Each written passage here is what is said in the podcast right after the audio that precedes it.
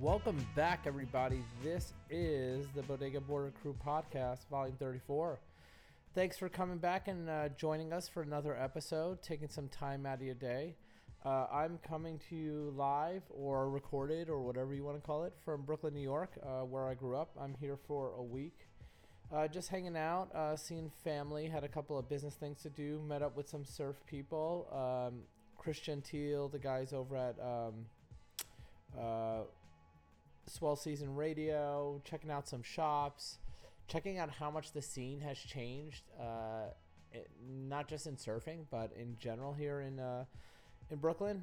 You know, this is a place that will always be my home, and it's where I'm from, and we love it here, and uh, named our daughter after it, and. Uh, uh, it's interesting to see the changes. You know, every time I come here, even if it's a, a couple of months, you know, I was here last time in September, which is a little less than a year ago, and to see the changes that have happened even now are totally different um, than then. And uh, it's kind of a trip. Some of it's good, some of it's bad. I think that's the thing that everyone thinks about everything. You know, you if you grow up in some kind of golden age version of an area or a scene, you come to look at uh, how it changes a little differently. I think you you appreciate certain aspects of it and you don't. It, uh, hopefully, it doesn't make you too bitter. I've tried uh, to make sure it doesn't make me too bitter. But anyway, uh, one of the biggest bummers is I know everybody's scoring back in uh, Southern California, and I'm stuck here, and I'm going to be back when this little swell pocket is done.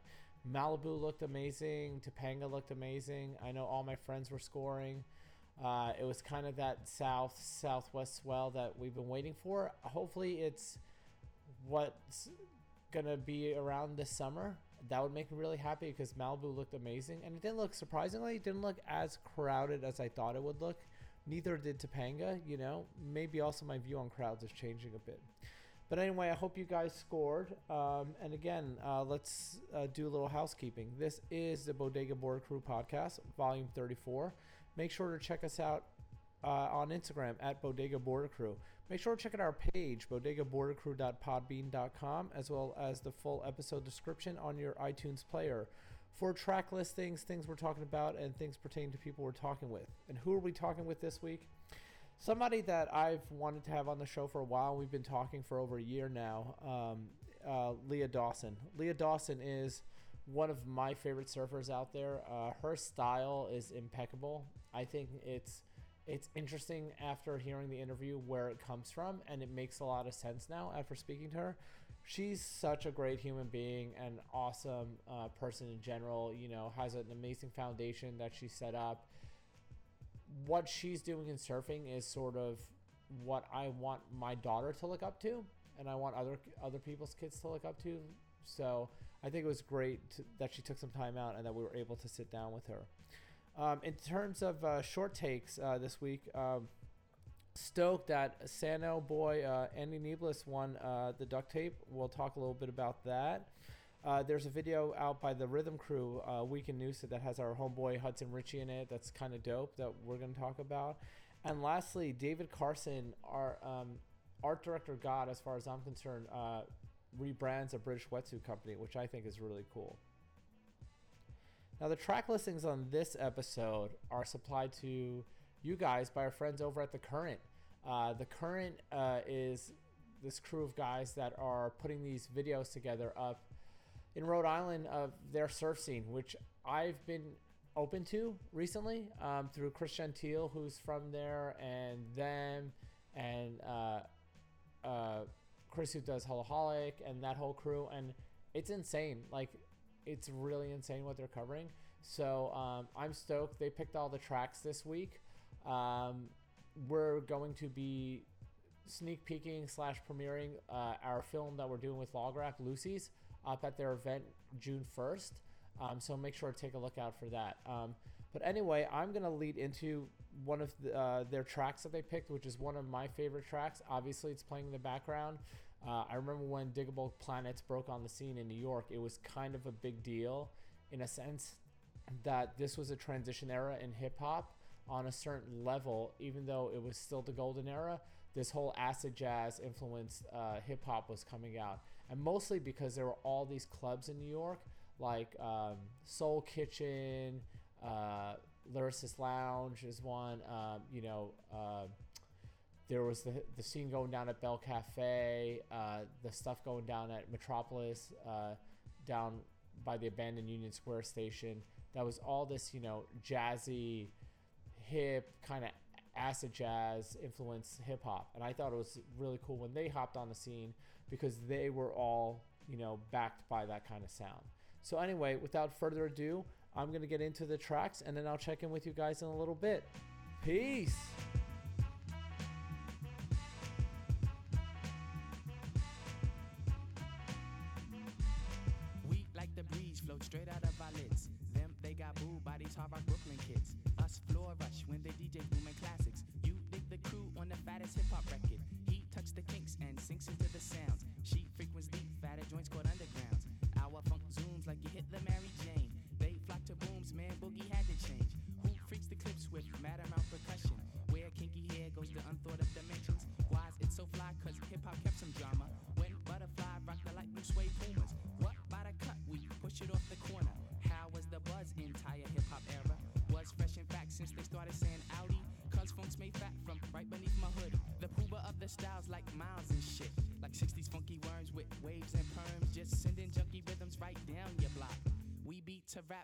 Key beat to lock, but I'm cool like that.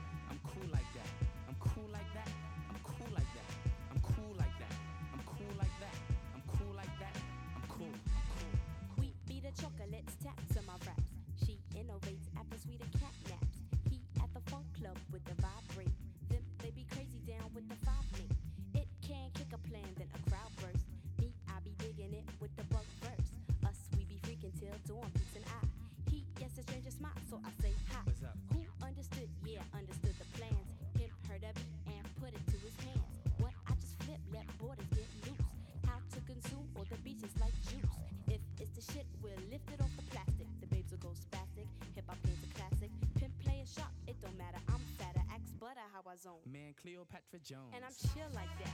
I'm chill like that. I'm chill like that. I'm chill like that. I'm chill like that. I'm chill like that. I'm chill like that. I'm chill.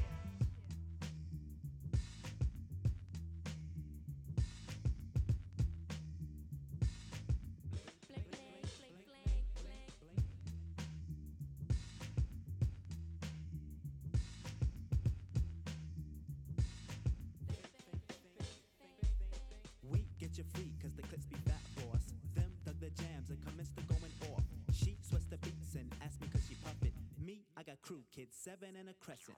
Us cause a buzz when a nickel bags are dealt. Him, that's my man with the asteroid belt. They catch a fizz from the Mr. Doodle Big. He rocks a tee from the Brooklyn Nine Pigs. The rebirth is slick like my gangster stroll. The lyrics just like Luke come in stacks and rolls. You used to find the bug in a box with Dave. Now he boogies up your stage, plats twist the braids, and I'm peace like that. I'm peace like that.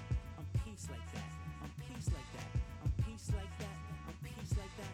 I'm peace like that. Check it out, man. I groove like that. I'm smooth like that.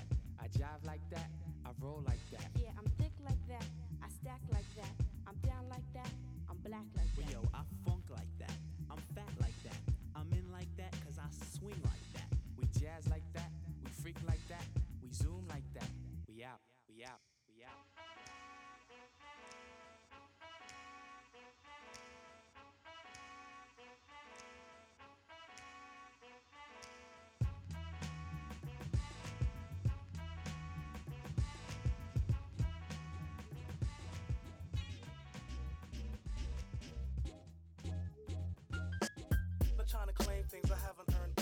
Man. Slick Rick and OutKast is on this jam. What kid diamond on the two two grand? Trying to help raise our youth to man. Skip the ruler Rick, his face to slam. Help clean up this land. The reputation of this man. With hole and withstand. OutKast and slick, the answer is in it. Hun, you need to get your ass on the dance floor this minute. We bruised up, knock you out, shoe sock, show your ass move, you forgot what mad smooth snugs. Lottie dottie, mm, we like to party, don't make me get money and platinumize my body. With bright stuff known to earn a dice, love blind folks, but like somebody turn the lights off. Immense strength popping out of muffin, make famous artists that's dead hop out of coffin. At the real estate behaving type choosy, want a palace, make the shit beige and light blue, please. Got the kid like watch your manners. Since I came out of jail, it's like the planet gone bananas. Like the strength a bad fella had, lady looking at me all stink. I had to tell her that. But trying to claim things I haven't earned, honest man. Slick raking out guesses on this jam. What kid diamond on the two two grand? Uh. Trying to help raise our youth to man. So give the ruler Rick his space to slam.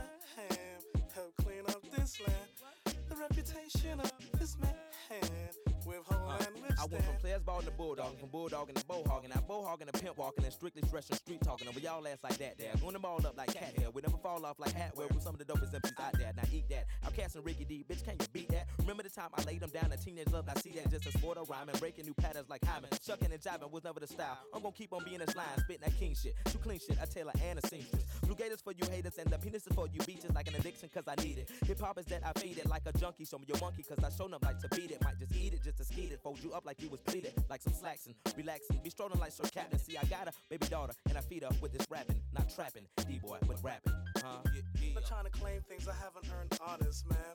Slick raking out guesses on this jam. What kid diamond on the two two grand? Trying to help raise our youth to man. Skip the ruler Rick, his space to slam. Help clean up this land. The reputation of this man with whole and withstand. Seems everybody's open off the grammar. The white fox, pink velvet suit, white Havana. Listen, baby girl, genius Victor. Dreamboat, miss you should have been click picture. Check her out. I don't know what you're trying to figure out. Down south, barbecue ribs fly out a nigga mouth. And touching me, the chosen, with such a will opposing. Me and Big Boi trying to give our children clothing. Smoking love. Do we provide dope enough? Even people unborn kid wide open off the engine and I'm sending in. Even make construction workers start acting kinda feminine. 10% of blasters hit from me and Big Boi who represent the OutKast clear. A jealous cat. Like the strength about a fella had. Lady looking at me all stink, had to tell her that. Not trying to claim things I haven't earned honest, man. Slick raking out guesses on this jam. What kid diamond on the two two grand? Trying to help raise our youth to man. So give the ruler Rick his space to slam. Help clean up this land the reputation of this man with whole and withstand.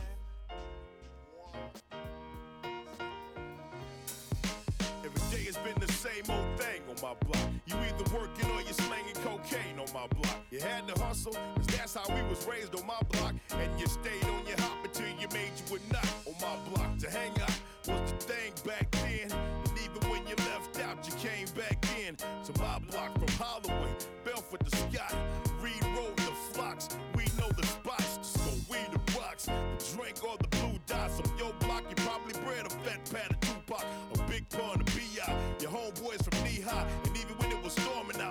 Nigga be by. That's me, dog. On my block, I ain't had to play the big shot.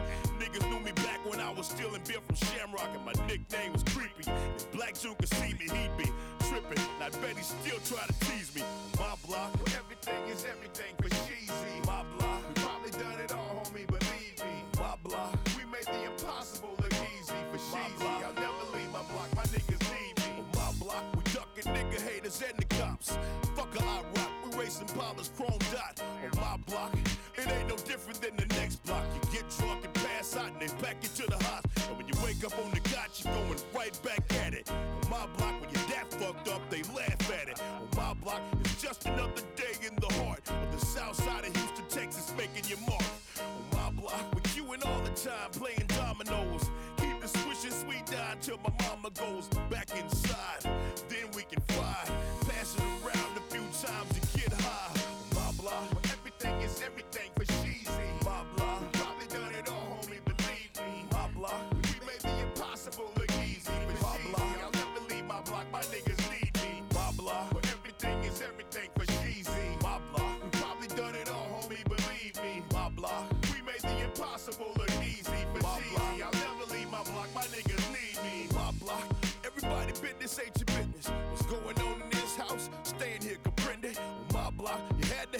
Understanding. Cause if you told Miss Maddie, she went and told Gladys. And when Punchy Mama got it, it was all on the wire. And when the word got back, they set your ass on fire. On my block, we got some non-vet shell shock. We never quite got right. Now they in hell rocks. On my block, it's like the world don't exist. We stay confined to this small little section we living in. On my block, I wouldn't trade it for the world. Cause I love these ghetto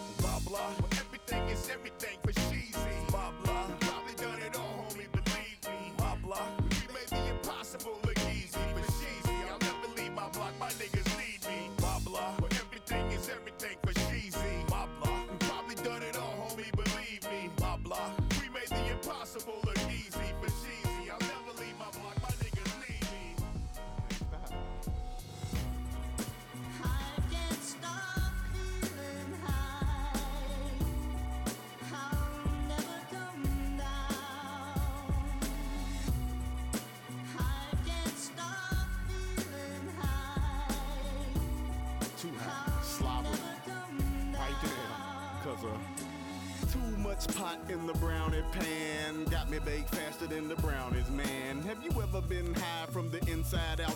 On the lawn in my boxes like the insides out. Carjack a Caribbean and just ride out in one of them cloud whips with the OnStar chip. I'm so high, I hope you understand this shit. Jane was plain till I ate her, then she came too quick. Drink water while I'm rhyming, but I still can't spit. My mouth is pure cotton like a t-shirt's coffin. If fake means potatoes, then my brain is all rotten. Talking to myself with my neighbors all watching. But going in the house proves way too hard. When I fall in the front door and land in the backyard, physics don't apply. Midgets in the sky, skipping around my head, saying, Negro, you so high. Damn.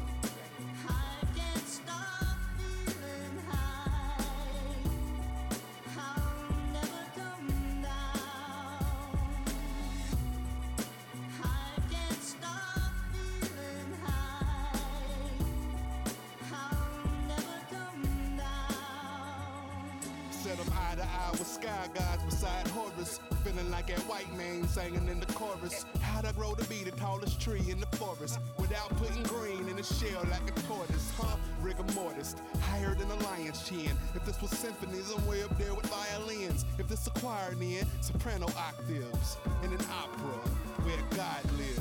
Look, I know I'm sounding like a liar, but the brownies was angel sex. Got a nigga high as fuck. I smoke treason through all four seasons, but I'm like gas prices high for no reason.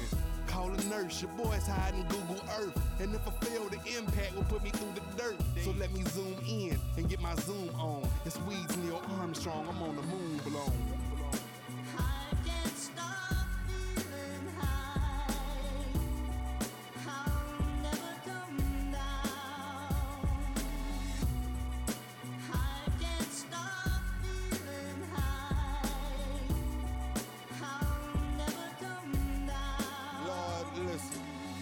Just wanted me some regular weed with regular stems and regular seeds. Cause this shit here, cause this shit here, I just wanted me some regular weed with regular stems and regular seeds. Cause this shit here, this shit here.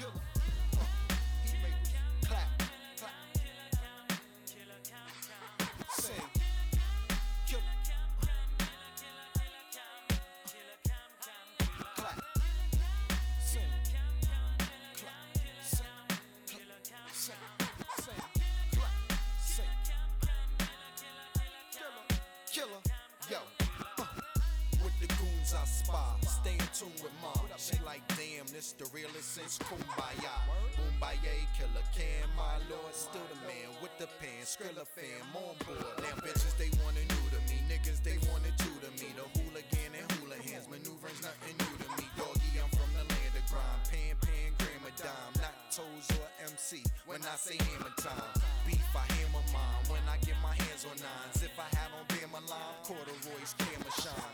Canary burgundy, I call it lemon red. Yellow diamonds in my ear, call them lemon heads. Lemon head, Ice like Winnipeg, gemstone, Flintstones. You could say I'm friends with Fred. You unhappy, scrappy. I got Pataki at me. Bitches say I'm tacky, daddy. Range look like Laffy Taffy. Sing. Uh, it's me. Clap. Sing. Uh, it's me. Clap. Sing. Clap. Uh, it's me. Harlem. I know y'all know about this. Yo, I'm from where Nicky Barnes got rich as fuck. Rich and A hit the kitchens, then we're pitching up. Rob Base, Mase, Dougie Fresh, switched it up. I do both, who am I to fuck tradition up? So I parked in a towaway zone, chrome. I don't care that car, throwaway home. Welcome to Harlem, where you welcome to problems. Off of furlough, fella felons get partners. Them niggas knew we bang, stood out like Pootie Tang. Soon as a stoolie sang, that's when the toolie sang. Bang, bang, came from that moolie ring. Snap, crack, jewelry bling. Blackjack, coolie bring. Clack, clack, coolie ring. Bad rap, cuties cling. Ass cap, put 'em in the river. I'm the sushi king. And I'ma keep you fresh. Let the fish eat your flesh. Yes, sir, please confess. Just say he's the best. Sing. Clap. It's me. Sing. Uh, clap. Yes, sir. Uh. Clap. It's me. Sing. Clap. Me and this shit. Listen. Killer. Yo. How dope is this? Teach you how to rope with chicks. What you want? Coke or piff? Got it all. Smoke a sniff. And you know my drift. Used to figures, and shit. You a rooster nigga. Just a roaster bitch. And I roast your bitch. That's how it usually ends. Tell her and her groupie friends. Go get their Gucci cleanse. We the moody. Gucci, Louis, and Gucci men. A Scotta Prada. The chopper got the Uzi lens. Birds I view. The birds I knew. Flip birds. Bird things, It was birds I flew. And word I herb I grew. I would serve on stoops, now swerving coops. It's me. Sing. Killer.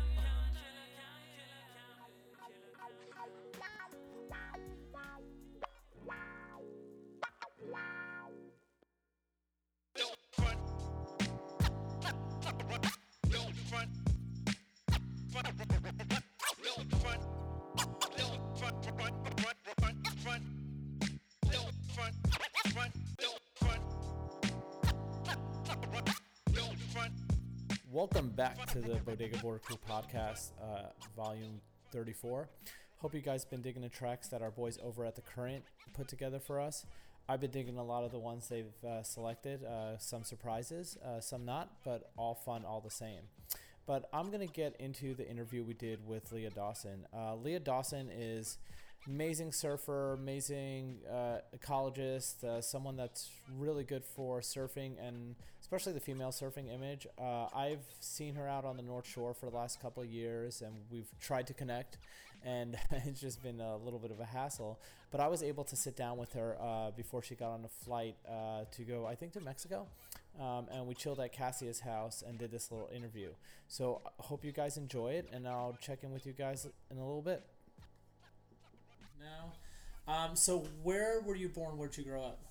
Uh, I was born in Newport Beach. Oh, okay. Yeah, at Hoag Hospital. Okay. Um, and then when I was two and a half, we moved our family to Orlando, Florida, for my dad to produce the Mickey Mouse Club. He was Whoa. a producer, and they were. Oh, really? Yeah, they got sick of doing the, or he got sick of doing the commute from Newport up to LA.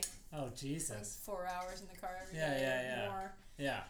Um, so yeah, we moved to Orlando, and I grew up there, and then going to the beach on the weekends. Um, Uh-huh. Both my parents were were beach beach hounds. Were they? Were your parents from Newport? Uh, they were from my mom's from Downey and my dad's from Pasadena, so they're like LA, Okay. Okay. LA County. But they grew up like Dana Point surfing. That's what I was gonna say. So you come from that surfing. I, yeah, yeah. They weren't huge into surfing, but surfing was definitely part of their life and Uh-huh. their and their culture. And they loved the beach, and they both had a dream of having a beach house one day. And they realized it when I was seven, and I got to grow up on the weekends at the beach. Uh huh. And they So- definitely passed, yeah, their love of the sea to me. And that and so when you you were in Orlando when you were how old? Three, Three three till. three till eighteen, and then I moved to Hawaii. Okay, so when you you were surfing. Yeah, I started surfing when I was three. Okay. Yeah, my parents put me like on a boogie board behind their boat, and I stood up immediately. And they're Uh. like, "Oh, next weekend we're taking her to the Uh. beach." And I, my dad put me on the front of his board, and I I think I could swim before I could walk, so I was always very comfortable around the water. water. and where'd you surf out there? Like. Uh, Melbourne Beach mostly, Uh-huh. like near Sebastian Inlet. We had a house. Um, Cocoa Beach a little bit. Um, up and down the coast for the little amateur surf events. My parents were so gracious and Uh-huh. spent so much time taking. Did you ever do the Outer Banks stuff? Yeah, yeah. Okay. I went a few times to the East Coast Surf Championship. Okay, and that's like up there, like Kitty Hawk is or Um, Jennette's yeah, Pier. yeah. Well, I was. We were married there, and we spent a lot of Oh, time cool. there. So like I know the area. It's Yeah. it's kind of miserable to surf there, but it's it's fun. It's It, it can get good. in the winter. Yeah, it can get good. I got it fun a couple times when I went up there, but I feel like when I was at that age in high school and in my, in my teenage years, my um, knowledge of surfing was far less than those of the teenage kids that you have now. You know, like I had no idea what style was. Right, right. No idea. I mean, so who were your influ- like early on? Was it just your dad and like kids around you? Yeah. Okay. My dad and and we had a friend, Dougie Deal, who um, he lives in Hawaii still with his family, Uh-huh. and um, yeah, we called him Moon Dougie off of like the the movie Gidget. Yeah, yeah. Moon Doggy, yeah. So he was Moon Dougie, and he would like he'd surf switch and move all up and down the board. But yeah, I really didn't have many surf influences. I uh, we watched the the movie North Shore and Gidget and Endless Summer. The those three like any guest that ever came to our beach house, they would have to watch one of those three films. Uh-huh. But it was amazing because I like I they really were very much a part of my my surf culture introduction Right. but it also kind of pigeonholed me into like I had no idea who Tom Curren was Right. until I was like way late into my teenage years. Uh-huh. And it wasn't because I wasn't into surf culture. I had had magazines and all all the things, but I didn't really have access to I guess I could have to to good surf films. Right. Um, but I I didn't ever come across them, so I never really studied Mhm. surfing that much. Right. Um, Like it was just something you, you, you had a passion for and you did it, but it wasn't like you Right. were doing that like research part of it. Like yeah, of I had do. no idea. Cassie was really the first person that I like could recognize what style was. Uh-huh. So so where what did you see her in the first time? Was it uh, Um, I think in, in photographs and and magazines, uh huh? and then in person. Okay. Yeah, we became friends when I was fifteen. While you were still living out there. When I was living in Orlando, yeah, I had friends that had me come out for the summer, Uh-huh. and they let me crash on their couch. My mom and dad were so gracious and trusting to let me go. So you were coming out here, and where were you staying? Yeah. Like in Um, I would area? stay, yeah, friends' houses down in Oceanside, and then we got linked up with Cass, and then Uh-huh. yeah, I remember spending my fifteenth birthday with Cassie's mom. Oh wow. Yeah, eating sushi. Yeah. Was that like a huge like when you when was the first time you went from uh, Florida to like Southern California? Like how um, I was, well, on my own. Yeah. I was fourteen. Okay. And was Yeah. that like a huge like in terms of surfing? Was that like like just a big culture shock? Um, it, it was kind of like a coming of age feeling for me Uh-huh. because I always wanted to be I I kind of felt out of place at school in Uh-huh. in Orlando because I had I always had kind of older friends Uh huh. and and this whole other surfing life that like not another kid in school like had sand falling out of their scalp. Yeah. You know, they, didn't, Yeah. they didn't have that, or they, you know, I knew I was experiencing something different than than the people around me. So when I went out to California for the summers, I felt like it was just an extension of, of the reality of this different reality that I was already living in. Was it like did you come here and you were like I belong? Like was it Um, like like like kind of like oh wow this yeah, feels oh wow, yeah, it it did for sure. My first uh, summer out here, I met Donald Takayama. My Oh, wow. friends that I was staying with were friends with him, and um, he gave me a board that first summer, Whoa. and I it changed my life, Mhm. guaranteed. Now were you were you logging back in Florida?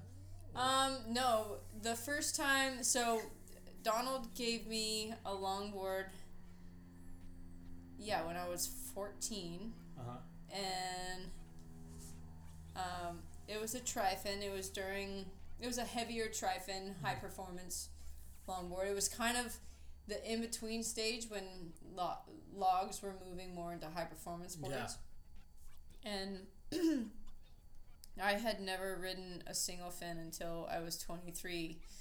I I had ridden like hopped on a couple of Kassias, Uh-huh. but never had one of my own. And finally, I I like really started paying attention to what Alnos was doing, and um, yeah, I think between the time of like 19 to 22, I started recognizing what style was in other surfers, but not knowing any idea what that translated to for myself Uh-huh. because I was chasing uh, longboard results. The contest results. The contest results, and those are, you know, those were on nine O's that. Like high pro, Yeah, like- super, super high pro, and boards that, you know, weren't heavy at all. And Yeah, yeah. You could nose ride them anywhere Yeah. at any point. And, Yeah. Um, you know, the, the goal was to do a roundhouse and to do a high performance floater Yeah. on them. Um, so in that sense, I was surfing in that way and not um, having any kind of focus or understanding of body posture Uh-huh. and style and, and body control. Right. Um, but yeah, it was when I was 23, I finally got a log that I ordered from Donald, and it was heavy. And What was it? Was it a Model T? Or? it was uh, uh, like a Kassia's version of the Model T, a little bit slim, slim down for us ladies. Yeah, yeah. Um, but it was the first heavy board that I had and the first single fin, and till this day I haven't ridden a high performance longboard. Like I dropped like, cold turkey. You're like, that's it. yeah, that's Yeah. it. Um, and it's not because I didn't like the way that the boards rode, because I always had fun and I always felt like I was shredding. Yeah, yeah, yeah. oh, I'm hanging ten. I Yeah, can do a roundhouse now. Sweet. Yeah, yeah. Um, but I fell in love with for the first time concentrating on my hips and concentrating like you have to slow things down. You can't force anything on a Mhm. longboard. And you really have to learn how to use your rail. Um, and from that point on, it's it's been a, a forever discovery for me. Mhm. Like releasing the desire to want. At the same time, I I was like reading books of about non judgment and very spiritual books, and I realized that seeking I didn't I didn't want to be. I didn't need to be the best in the world to be the best for myself Right. and seeking competition results like just lost i lost the the saliva for it Mhm. I, you know Yeah, yeah. and i was more um, falling in love with this journey of, of learning how to use my body and to Mhm. be quiet with with my body and to do less on the wave Mhm. i really had to like scale everything back Like it's almost it's almost mo- more work to strip that stuff away, Right, right? Like, right yeah Like you think like people look at it from like a like a bystander standpoint, right? They like watch video and it's like, oh, they're not really doing much. It's like no, that like takes ten times more the amount to not do much. Yeah, like yeah. To Okay. be in the right place, but but have it look effortless and Mhm. and to carry speed and um, there's extremely technical things that can happen in simple surfing. Mhm. Uh, and I had no idea what simple surfing Yeah. was. Um, but in that same sense, um, I I always watched Kassia. She she was always a style mentor, Mhm. um, and I could always recognize it in her long, long before I I ever tried to apply it to myself. Mhm. But I do remember the first time that I did a soul arch bottom turn at like proper Lani's on a single fin, and Kassia was there like paddling out on her longboard, Uh-huh. and some I don't know where I had seen, and I I'm like, oh, a Donovan Frankenreiter turn. That's what it was to me when I first did it, you know, because I had seen it him him do it, but I just I don't know if I I was always thirsty for surf culture. Oh. I wasn't sheltered from it, but I just don't feel like I was I was exposed to now we have everything readily Yeah, yeah, it's a available lot easier. fingertips. It's Yeah. a lot easier, you Yeah. know. I, Well, I heard this story recently. Like, I, I was talking to Cyrus Sutton. He was talking Yeah. about how, like, for them, like, he was like, you know, even though the internet was around, you still couldn't find a lot of stuff. How they used to, like, get these old VHS, like, tapes Right. and, like, dub them and make their own versions of them Yeah. and stuff.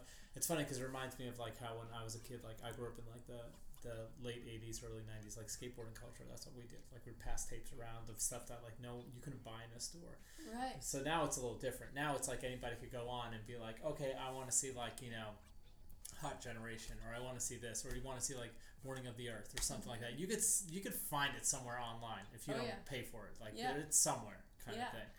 Um, do you think that in a way you having not jumping so much into that really helped you develop your own like style in a way? Um, yeah, I think so. I I wonder if um, that influence at an earlier age would have spawned it happening, but I don't question anything happening at a certain time. Mm-hmm. I'm, even though I've been a, a, a surfer my entire life, I'm 31 and I've been in the water since I was three. Um, Wow. I feel like even though I've been absolutely incredibly in love with it for a long time, for the my whole life, um, I feel like I've been a bit of a late bloomer um, Okay. in my um, in my technical application of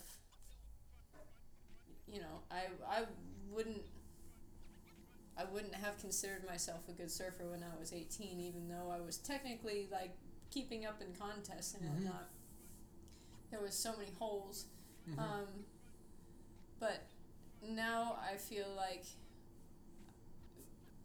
I've done my best to strip away um, anything that I feel like I, sh- I have to do or should do Mm-hmm.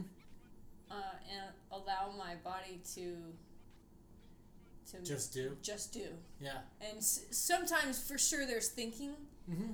involved and there's conscious desire of um, like oh I want to go here I want to Yeah. try that there or whatnot but um, I've let go of of wanting to um,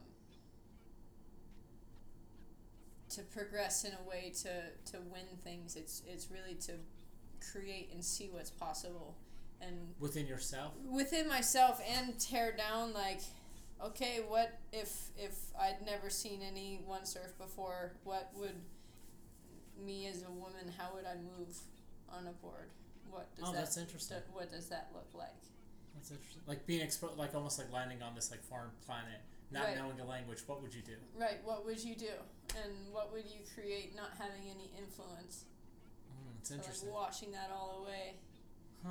um No, it's So, a it's a cool yeah. concept because Yeah. like a lot of like um, I've been listening to some other stuff and like like David Carson who's like an art director like he he's like one of the most famous art directors and what he didn't go to design school. right He was like a psychology guy and he Right. and that's why he thinks it because he was in this vacuum. He's like, Mm. oh, I didn't even look at that stuff. Like Right. I just did my that's thing. That's their stuff Yeah. right And you're saying the same way. It's like you didn't ha- you weren't bombarded with like going home every day watching these three videos like going to sleep like you were like okay I'm going out kind Yeah. of thing which is interesting. yeah Um, when um, when did you move to the North Shore?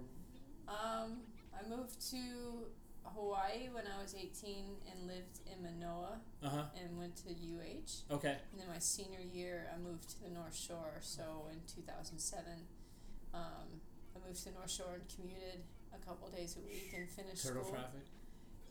It was it was before the time of turtle traffic actually.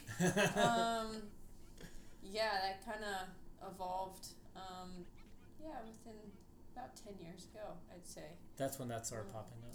Yeah, I, I remember distinctly like coming across some dude that was bragging about the fact that he was responsible for putting Turtle Beach on one of the tourist maps in Oh, Waikiki at one of the hotels. He worked for like one of the hotels. Oh no.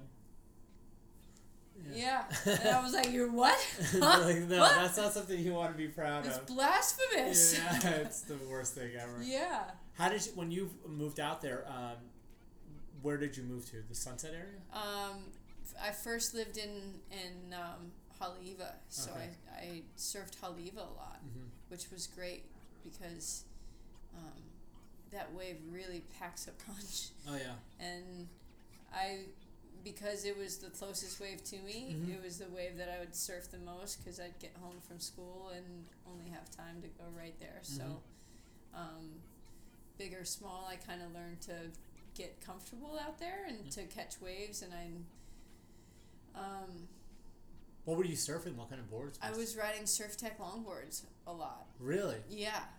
Um, Were, I mean, that's like a, that's like kind of combo wave out there. Yeah, so well, like I was I was riding Donald Takayama's longboards until I, I broke them all, and then he's like, "Yeah, you're gonna have to call our guys at Surf Tech." And you're like, oh. Uh, But it was it was great because it um, allowed me to put myself into waves that um, I th- I feel like technically I was I was ready to ride them because I was riding them, Mhm. but um, but I think I would have been a lot more scared had I been on like a smaller seven O board that I I ride now Mhm. um, out there catching catching waves of consequence. yeah. Um, Yeah, because even though it's like I, I think the thing that's like I've I always find interesting about Hawaii, especially the North Shore, is like even something that you think is like waist high, still Yeah. has like a lot of so much power. yeah. There's a lot of water behind it. Like I remember l- last year I went to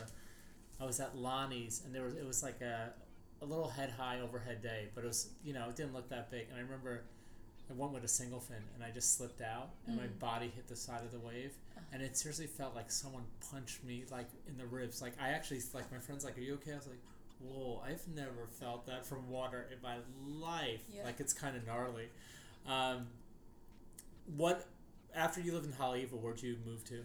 Um, by the grace of God and all the angels, I came across. I I became friends with Rochelle Ballard when she was making her yoga, Oh, okay. her first yoga film, and I just graduated from UH studying film Mhm. or creative media, um, and so one of my friends that I had known prior she was helping on the video and she's like, Oh, we don't have any money, but do you want to come help? And I'm like, Sure. Mhm. And then I became great friends with Rochelle, and a couple months later, Mark Healy was moving off the property, and she's like, Oh, you want to take his spot? what? Really? so she had a place right at Sunset. Uh huh. Um, and I lived there during during the winter times um, for five years, and learned everything from yoga to cooking to cleaning to um, so much spirituality and taking care of the land and um, taking care of a big home. Mhm. Rochelle, it was a it was a big property, and there was always something to do. And Rochelle's like, "Let this be a lesson that you don't need a big house." Sometimes Uh, you don't want that yeah, square sim- footage. simplicity is bliss sometimes, but the land was was really special, and um, she introduced me to a lot of amazing Hawaiian Hawaiians and Hawaiian culture Mhm. that um, I really resonate deeply with. Mhm. Um, the Hawaiian um, way of, of spirituality, um, their ideas of life and their understanding of it really resonates with me, and I feel very akin to it in a um, in a very deep soul way. So That's awesome. yeah, I feel like that's a big reason why I have been drawn there my whole life. hmm I mean, it's they're the thing that I love about the people there too is is how their spirituality is so connected to that land, Yeah. and it's like just like, but it's like such a natural connection. It's not Mm. like a forced connection. It's like Mm. okay, it's there, and it's like we interact with it and stuff. It's beautiful. uh, if you can't be in awe there, Mhm. I don't know what else could put you in awe. No, I mean, look, every every year that we come, my my wife like cries, like, Yeah. and then she cries when we leave, and Yeah. it's it's it's. I mean, we want to move there, so it's kind of Yeah. like it's been our dream to do that. That's why I love hearing about people who like who make the like long term commitment to living there. Yeah, I've.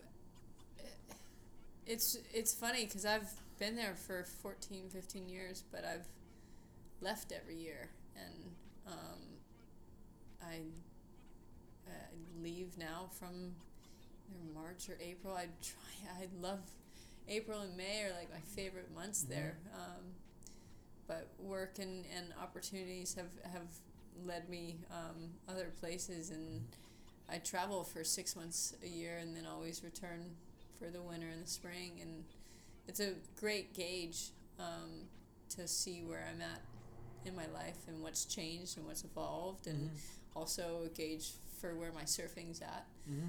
Um, but it's it's hard because I, I want to root myself there and Right. and Never to leave. feel more like yeah. Um, But to your point, though, it might be. It's actually probably more interesting that like you go away and you come back to it, right? And Yeah. It's kind of like you're saying. It's like a measuring stick. yeah for me it's it's been um uh, i guess um yeah it's I'm so in love when i'm there Uh-huh. i'm just in love with the world around me and i have an amazing network of friends and whatnot um, but mama nature there is Mhm. like everyone's best friend Mhm. um, and you do your best to find that in every place that you go Mhm. um, in some places it's very challenging because we've um, you know bulldozed over you know and not we're not allowing the earth to breathe in certain places Mhm. um, so we're kind of clogged of, of that breath Mhm. and of that life. So uh, I think it's a natural desire to to want to be in, in that place. Um, but I for me, island fever is a real thing. But I think I also have very itchy feet right now. I there's something about my life that I I want to ground myself and I want to grow a garden and I want to be in one place, but I also want to be everywhere at the same time. Yeah. So you have this conflict. Yeah, and it, and it's I'm also in a long distance relationship, so I traveled to see my boyfriend, and Where's your boyfriend? he's in Bend, Oregon. Oh, Yeah. jeez. Yeah, so that's been um, incredibly beautiful, getting to um, be in love, and also he's he's taught me and shared his love for snowboarding with me, and I was gonna say that's one thing I saw that you you, you were doing a lot of. Yeah, um, and I had kind of given up my childhood dream of snowboarding because I always wanted to do it my whole life. And then when I started putting more and more focus into surfing, I'd kind of given up on it because I'm like, well, it's so expensive and I I need to spend all my money on surf trips anyways Yeah. because I want to go get barreled and I want to go push my surfing to the um, to the heights that who knows where I can get it, Mhm. but I want to go there. Mm-hmm. Um, but then I started dating Alex, and um, his when when we started dating, the first time we spoke, he's like, "I just have to tell you." Um, whenever I watch people snowboard or surf, I'm looking to see if anyone has the same feeling that I do when I'm riding, and you're the first person that I've ever seen that like I feel like we're we have the same feeling Oh when we're right And it's like, wow, okay, you get me. Let's Uh, let's yeah. go, baby. You're like that's it. Um, but in that same sense, um, I never knew that snowboarding could harness that same um, satiation of um, absolute awe of Mother Nature and, and, and interacting with it.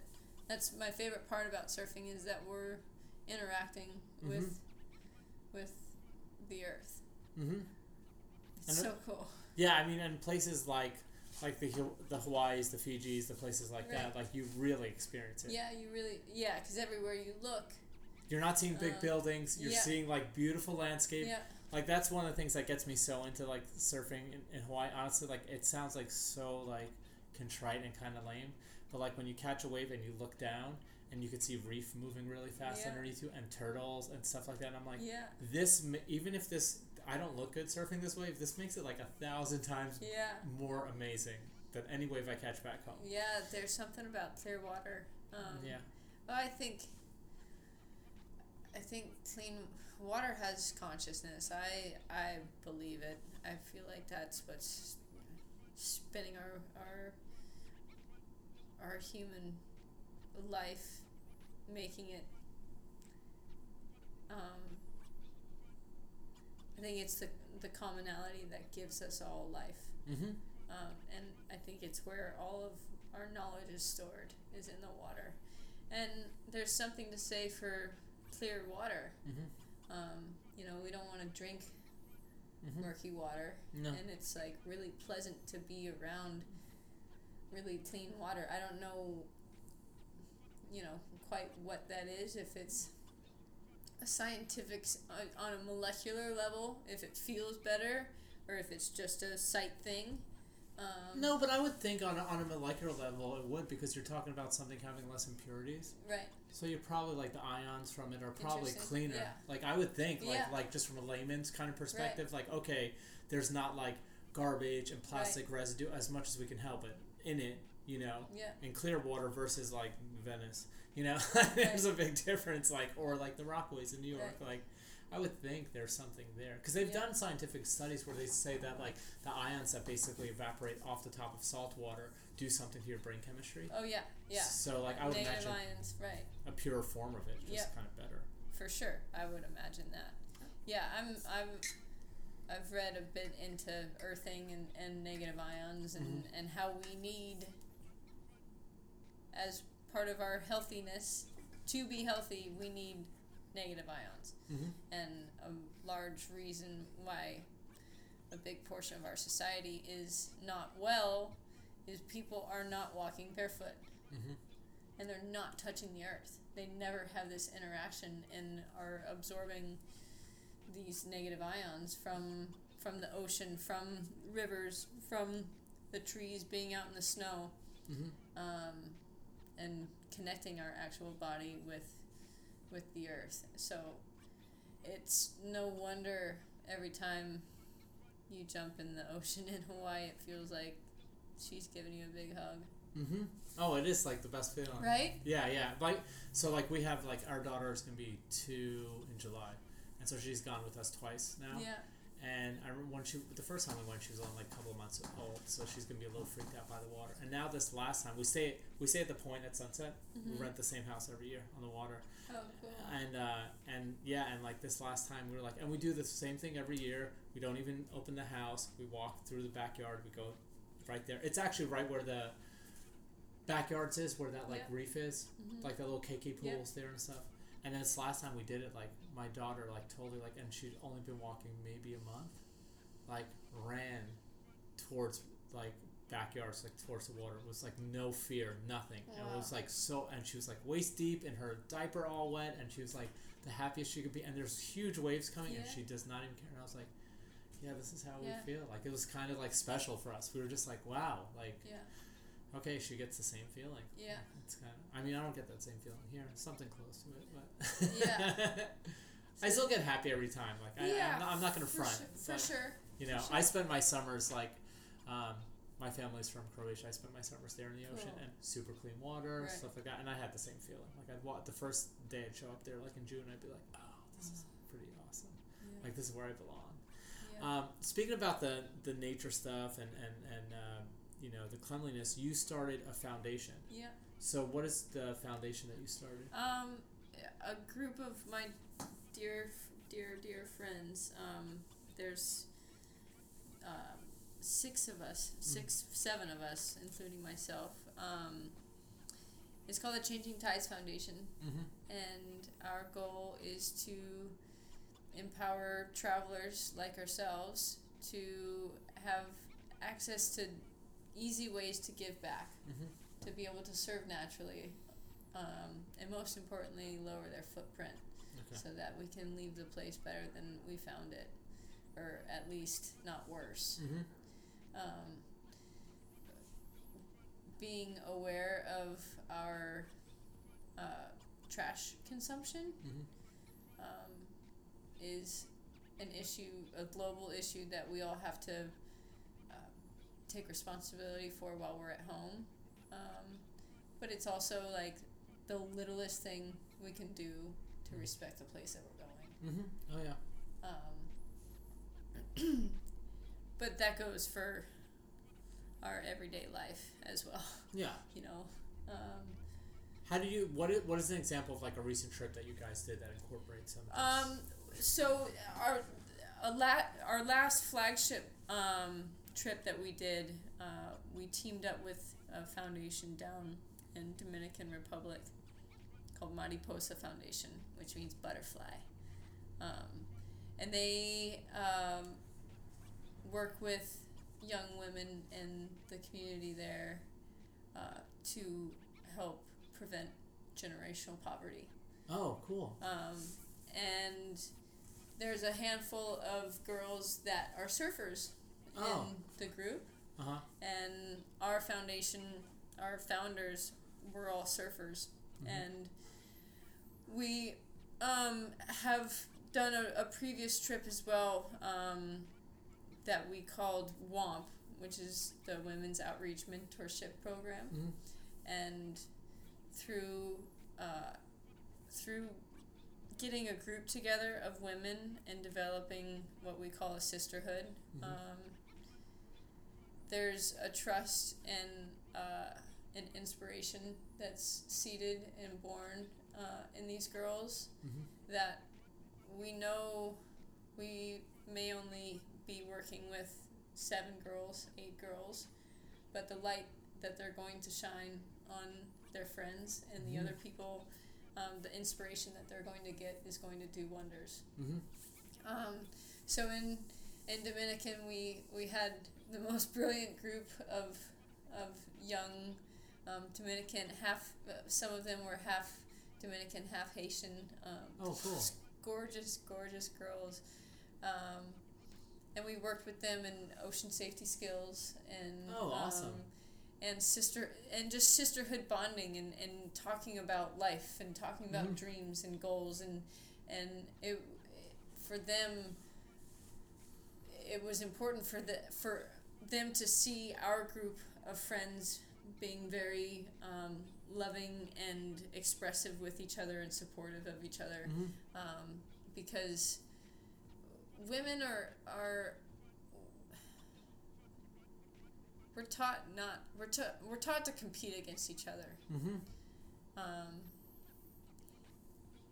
and and not to bond in in groups. And um, I never had big groups of girlfriends uh, really growing up. I, I had girlfriends for sure. Mhm. um, but I never really felt like I had a sisterhood.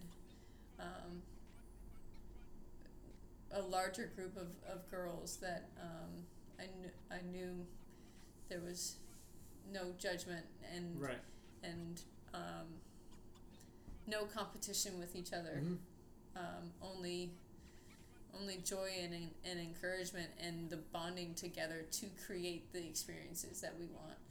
Um, and so seeing that effect in these girls who, um, you know, the Mariposa's goal, number one goal is to help these girls know that they don't have to get pregnant in their teenage years, Mm. to give them a shot. So, surfing can be a great vehicle Mhm. in that sense, um, as can any sport, anything that can um, really give you uh, something to do Mhm. and something to dream about. But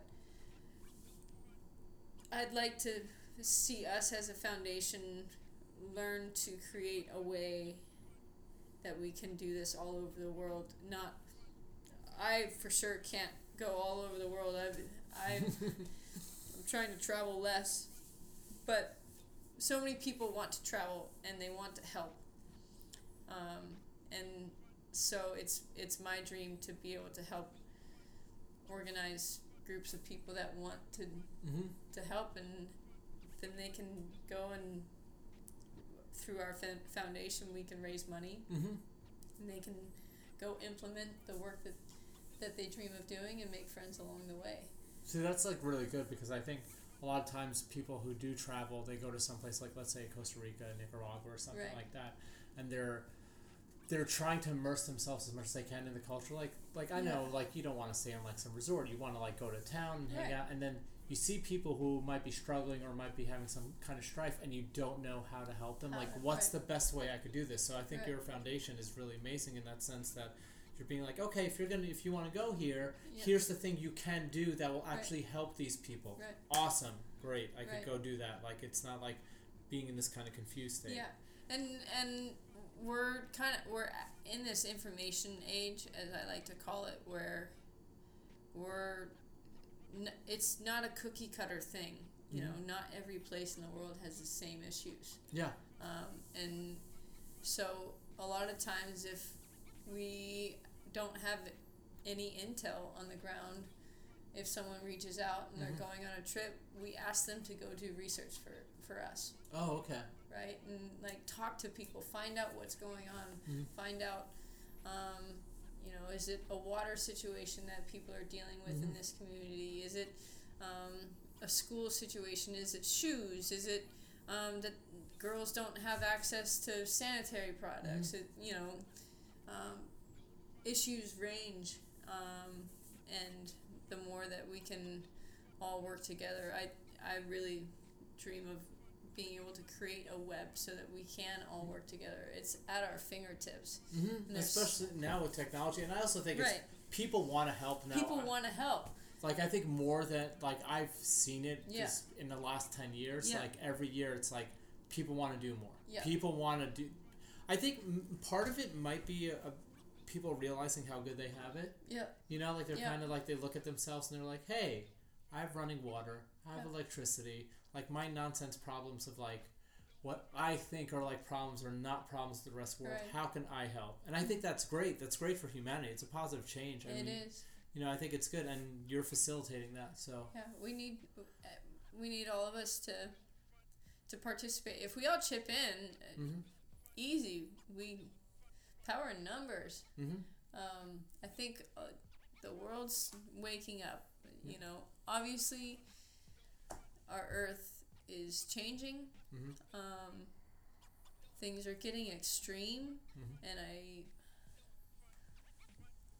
I am an optimist, um, and I'm swallowing being a realist as Mhm. well.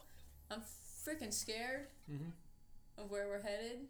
Understandable, yeah. Like it's it's daunting to me. I wake up and think about it every day, and like we have to get to work. We got a lot, a lot, a lot of work to do. Yeah. And so, like, Kassia feels the responsibility. I feel the responsibility. I know, I know people do, but it's like we gotta put it in overdrive now. Yeah. Well, the thing that's good is that there's people who want to do it, and like you said, it's power in numbers. You know, like the thing that like the little. It's also the little things. Like I think if every person did a little tiny bit, Yeah. it becomes one big bit, right? Sure. you know, like like as simplistic as it sounds, like you know the thing that they're having with the plastic straws, and like you know, like yeah, don't use a plastic straw. Like Yeah. that, like that plastic waste, you. It's a it's a convenience that like is actually not that big of a convenience. Like No. sip from a cup, you know, kind of thing. It's not it's not Jeez, hard. Are we that posh that we Yeah. have to sip from a straw? Yeah, it's like come on. Um, or if you do, like just carry one with you, and you know, Yeah. like I know, like I have a little toddler, like Yeah, just bring a sure. reusable It straw. helps. Yeah, Yeah. Um, but I think that's like an example of like, okay, it's not requiring you to like go out and build a house for someone. Like you could do Sure. a little bit. Yeah. Um, what are some ways that people can get involved with your foundation? Um, well, if you want to create a project, if you're dreaming of wanting to go to a place, we've had um, uh, a number of, of um, we call them ambassadors of travelers that Mhm. create their own projects and raise money through our our foundation's website. Okay. And um, we've had people go down and do a trash project in Sri Lanka, and Oh, wow. and they've also raised money to bring water filters. We had um, uh, a young girl from San Diego um, go to St. Thomas and take um, solar panel, um, like not refrigerators but ice boxes. Okay. To be able to help create economy and stimulate Oh economy wow, for that's some people. that's really smart. Yeah. Um, So it's kind of neat. Like you're saying, basically, someone could look at the problem and say, "Hey, this is my possible solution Right. for it," and then Right. you guys help. Yeah, So- and so there's um, there's uh, definitely pre-production that can be done before you go on a trip Mhm. um, of research and and of, of coordinating things to put together. But if you're totally in the dark, but you still want to go someplace and you still want to find out what's going on, the best thing we can do is start asking questions. Um, and sometimes that's hard if we don't speak the language, Mhm. but there's always going to be someone Yeah. that speaks the language, and people want to help. Yeah. And if you're coming in with helping hands, even if it's, uh, you know, going to the local school, if we're surfers, going to the local school to see if any of the kids want to go surfing, Mhm. um, or go to play soccer, or some. Sometimes it's hard because you know we, as especially as surfers, Mhm. um, you always want to be able to surf when it's good, and when you're surfing all day, you get tired, Mhm. and you want a siesta, and Mhm. and you don't want to take time out Yeah, of yeah. that, that trip. Um, but you can also throw water filters in your bag and find a family that needs water filters and Mhm. just ask around. Mhm. Um, I always believe that if we have an intention to do something and we put it out there, there's the universe will will have a way of revealing a way that you can it it just makes it happen. Yeah, And you but- can think it's coincidence or No, but it's universal energy. I Yeah. think like it's totally like look For if, you, if you put it, it's it's the basic like principle of like putting it out there and it Yep. comes back like kind For of thing. So it's like you're like, hey, if you're if you're willing to be helpful, Yep. there's someone of need that's going to show themselves to you. Right. It's not going to take much. Right. Um, you were talking about the the sisterhood, like uh, making these sisterhoods uh, Mhm. and stuff. You're involved with another company that seems like a big sisterhood. Yeah. So Seea. So Yeah. how did you get involved with them? To Um, I think to begin with how um, I got involved, the the amazing woman behind Seea, um, Amanda, when she had started, um, she printed out photos of different surfers and would draw um, suits on them okay. and I guess I was one of the surfers that she printed out, and um, and I knew some friends that had worked uh, for the company, I think in the warehouse or something, Uh-huh. and they ended up giving me a suit, and then I got a really cool photo in one of the suits, and they called me like a couple days later. We don't have anything to offer you, but we want to work with you. like, sweet. Yeah. I don't know if I have anything to offer you, but uh, sure, let's do this.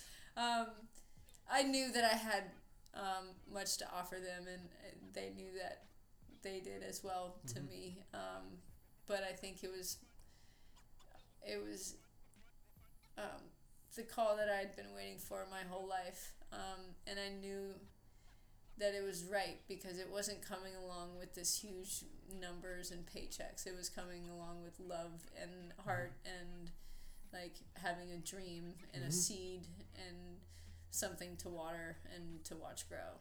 Um, and since then, now it's been like four years. Um, since then, it's been incredible watching, as you said, um, this sisterhood and this community um, grow and reach the far ends of the world.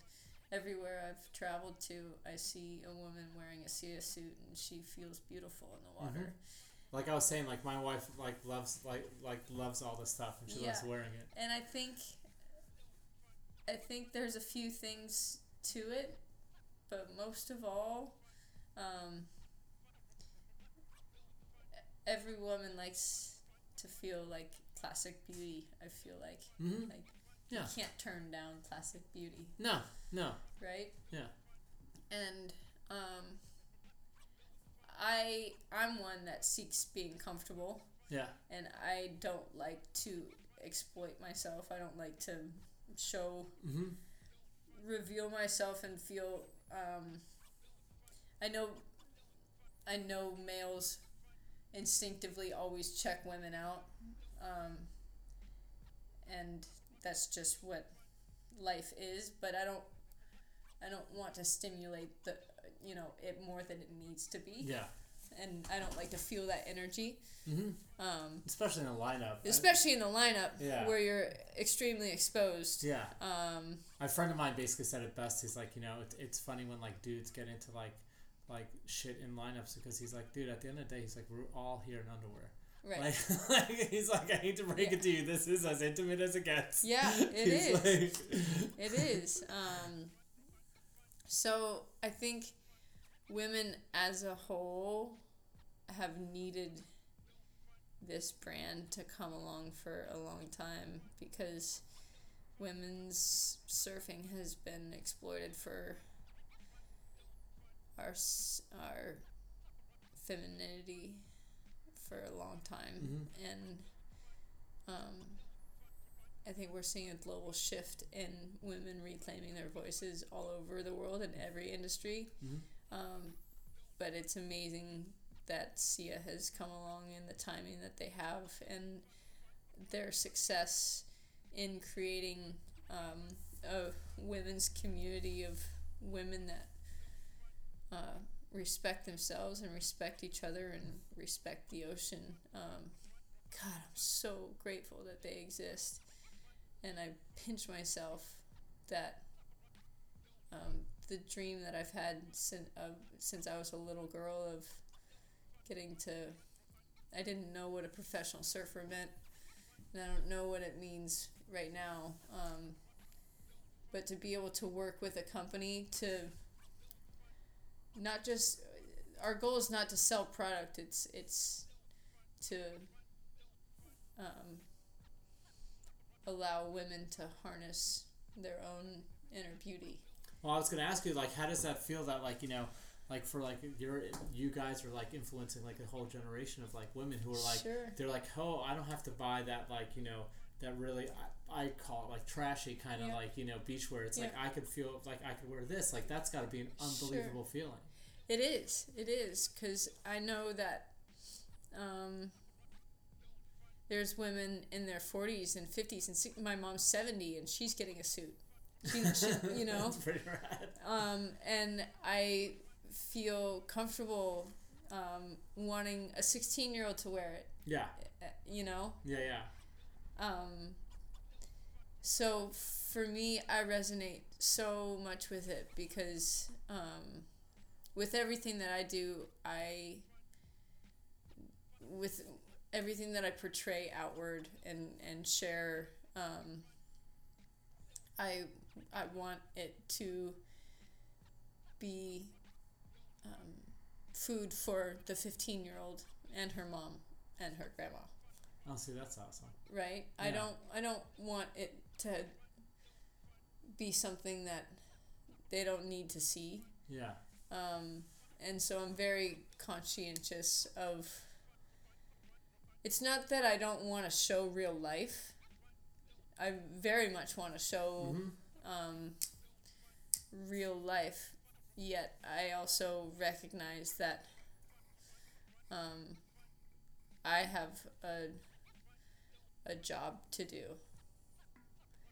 And it's not promoting a company. It is nurturing a surf culture like a mother. Mm-hmm. Which it's it's go. It seems like in the last like ten years, it's going in the right direction. It is. It is. We have a lot of work to do. We're undoubtedly headed in the right direction, Yeah. and it's really exciting to see. Um, I think we're just on the cusp of starting to to learn what our our potentials are. Um, I think the women's industry will continue to grow because there's so many women in their 30s and 40s that are getting into this sport Mhm. um, and women are returning to to the ocean um, and there's a very different feeling that i think um, women as a whole feel and why they're attracted to the ocean than men Hmm. well i think men are attracted to the ocean they just don't spiritually um, Like bond with it. I think they're bonding with it, but I don't think that they consci- consciously and some do guaranteed. Yeah. Guaranteed for sure. But there's so much machoism. Yeah. So much Yeah. Ah, there's, there's so much intense energy a lot of times Mhm. in lineups. Um, Yeah, I'm, I'm. That's like one of the reasons. Like, like I always tell people never surf on a Saturday in Los Angeles. oh right. Like, it's- those guys have been waiting all week. All week. week and they're hungry Yeah, you don't want to go No. around that. No. So, um, yeah, there's there's interesting balances um, in surfing, but I feel like women are bringing a much needed balance to lineups um, because I feel like men are a bit more behaved, especially when there's a few women out there laughing. No, no, there's definitely you notice it. You will notice it at a place like a Topanga. Yeah. When a couple of women come out, Uh-huh. like the vibe totally changes in the most positive way. Uh-huh. Like I, that's like the scene I want to Yeah. be. About. I'm like, this is great. Yeah, this love it. is like. Come on, ladies. He's like, come out here. Yeah. Like it's it's awesome. It's a great time. Yeah. Um, ha- was it tough um, breaking into like the North Shore scene in terms of surfing on that level, like for Um, women? Well, I think I think I had a unique unique path because I was kind of under the the wing of Rochelle, Mhm. um, and having her guide me Mhm. out into the lineups at, at Sunset and Haleiwa and whatnot. Um, it it is challenging, I think, for women, especially at, at the bigger spots, um, or the more crowded spots. Mhm. Uh, I always say you have to get a good first wave. Don't blow your first wave. Yeah. Right. it kind of goes. It's like the first everyone. impression. Yeah. It's the first impression exactly. Yeah. So if you get a good first wave, you're you're in. Like It's people are good. people are gonna let you go. They're not Yeah. gonna back paddle you. Yeah. And, um, for a long time, I I just rode bigger boards Mhm. so that I could have extra paddle power and be able to catch waves. What were give- you riding, kind of? Give myself a shot. Um, Like if you were surfing Sunset, what would be kind of? anywhere from like a seven six to a, a I've got a nine nine zero. Uh-huh. Um, and yeah, I, I I've got a seven four. That I mean, also there it seems out like you need you need a little foam. Like yeah, you not, need foam. I I've had a few magical sessions on a six six, Hmm. and um, yeah, when I first started surfing Sunset with Rochelle, I was riding a small board, a small, like a six six single fin, um, Jeez. and oh, I I vividly remember a few amazing days of us surfing up on the boneyard on single fins and her just stacking into these huge. I still have a scar on my stomach. We both got raked over the boneyard. and We were so Oh. happy about it. it's one of those things you'll always remember. Um, but yeah, as a woman on the North Shore, um, people, I, I think people are getting more respectful of it, and and um, and there's you'll always have people that are kind of back paddle you and, Mhm. and just go sit right right on the other side of you every single time. Um, But that's but just surfing in yeah, general, right? and Yeah. so for me, it's always just been um, a challenge to let my surf surfing do the talking, and a darn good reason to do my best get better every time I go out. That makes sense. yeah. Um, so you've, uh, in closing, you've uh, surfed like obviously a zillion places all over the world. If you had to pick one place that is your favorite place to surf, where is it and why? Um, come back to home, sunset. Uh huh. Yeah. Um,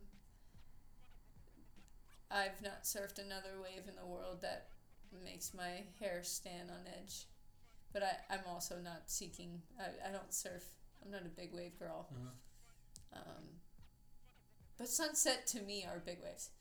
You know, I, I mean, look, I, like I was saying before, even on a smaller day, I never go out there. I've never gone out there. If I can't touch the top of the wave, I don't go. Yeah, that's yeah. my rule. But even on days where it's shoulder high, that's a yeah, oh, it packs a punch. yeah, it's Um, meaty. Yeah, I had a friend of mine before I surfed sunset. He was kind of training me to, to get out there, and he's like, Leah, if you can surf sunset at 10 to 12 feet, you can surf anywhere in the world. I would, I would believe that. And uh, yeah, I'm, and I've surfed sunset at 10 feet. I've been out there at 12 feet. I've never caught a wave that big. Um, I have at other places, but not at sunset. I think. Um, yeah, the water that moves out there is phenomenal. Mhm. It's um, so heavy and it requires such a heightened sense of awareness and anticipation and um, it scares me so much but it also gives me so much thrill Mm-hmm. um, from yeah from one foot to, to 10 feet it, it's um, i don't surf there that often um, i have to feel like 110% Mm-hmm. and with a lot i don't go out there if i'm not feeling really Yeah, on yeah. top of my game i've learned my lesson Yeah. I- there Yeah, it's. I, I- I mean, I, I understand what you're saying because I've had a couple times where I'm just like, okay, I'll just go, and then it was not the best idea. Like I paddled right back out. I was like, yeah, no. Yeah, no. Hawaii's uh, uh, one place in the world where you can very quickly get in over your head. Um, Yeah, it's not hard. It, I mean, yeah. yeah, it's not hard to do out No, there. no, no. no. And I've gone to some of like the what they call like the gentler spots, like Kammies. Like I remember getting held under by at Kammies, Oh, and I was yeah. like, "Whoa, that was really Yeah, scary." there's some that is like the scariest thing. That, like I had my board. I came out there two years ago with a single fin V bottom Yeah.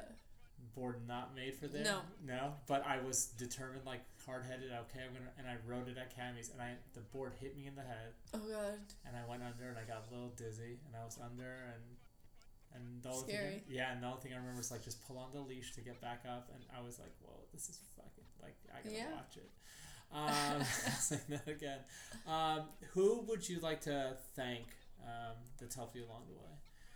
Um, my parents for sure, for for gifting me the love of the ocean. Um, Kassia, um, she's been a, a best friend and a mentor for over half my life now, and um, I I feel like it's um, it's auspicious that we're we're in the position that we're we're in Mhm. now.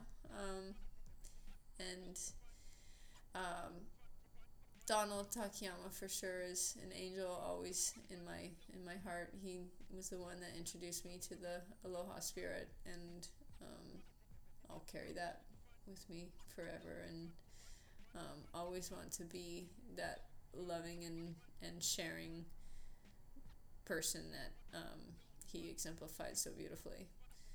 Um, uh, Rochelle Ballard, undoubtedly, for teaching me so much, and for for um, being still to this day um, you know, on the cutting edge of, of women's barrel riding. Mm-hmm. Um, I I look forward to riding more barrels with Rochelle for sure. Um, yeah. Um, gosh, there's there's so many that I could thank. Um, definitely um, Amanda from Seea.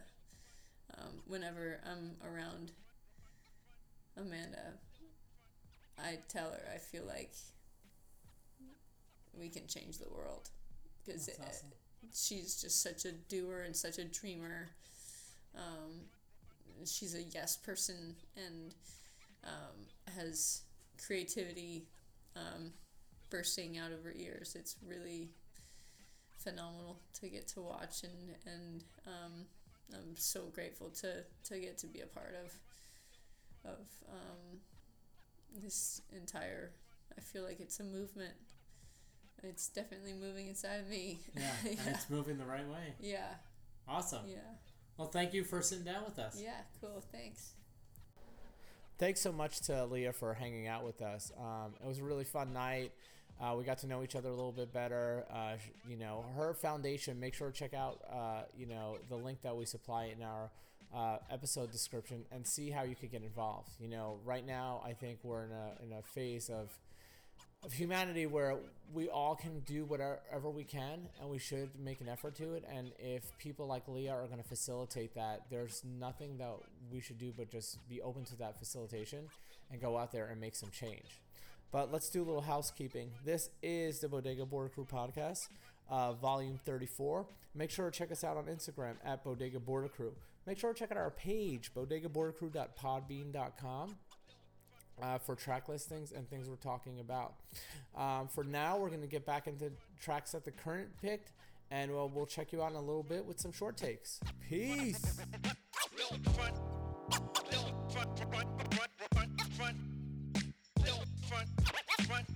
What you gonna do people go home and you wanna smoke weed, but the reefer's all gone? And somebody had the nerve to take the herb out of the doobie ashtray. Why they do me that way? What you gonna do when your friends go home and you wanna drink a beer, but your ends all gone? Somebody had the nerve to take the herb up out my doobie ashtray. Why they do me that way? You probably don't just imagine how would it feel if your phone got disconnected, no cash, your gas cut off, and the gal that you had that was helping just stepped off. She took the kid, the dog, and the kitty, and everybody know you're at a low. They feel pity, and what's really up is now you're just normal. No more, no more clothes, can't go to the show 'cause it's formal, and you wonder why, why, why, why, why, and you resort to getting high. But damn, find your stash. And you never took the time to ask yourself, What you gonna do when the people go home and you wanna smoke weed, but the reefer's all gone? And somebody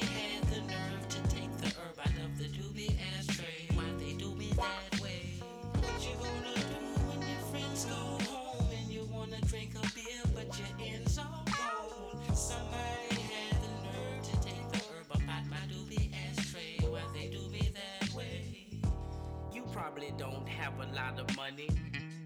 But if you did, would you find it funny if you lent it and you spent it and you didn't invest? Or put it in the bank so it can gain some interest? You just went and got the biggest car you can find and a couple of more just like it so your friends can follow behind. Never mind how much it costs, you cop the best weed to smoke. And for her, a fur coat. You got jet skis and boats, and next thing you broke.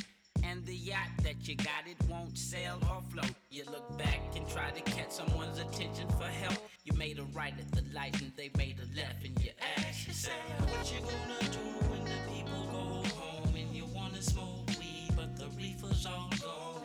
And somebody had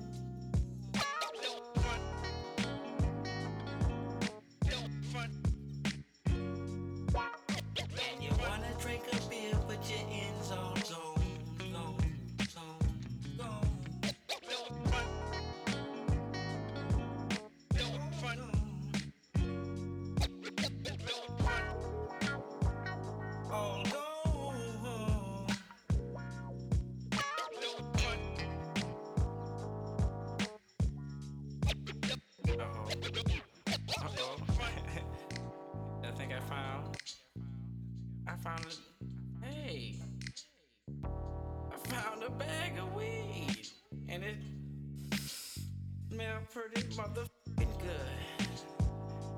Yeah. Mm, Call up some more man. Finna smoke. Bring the cigars.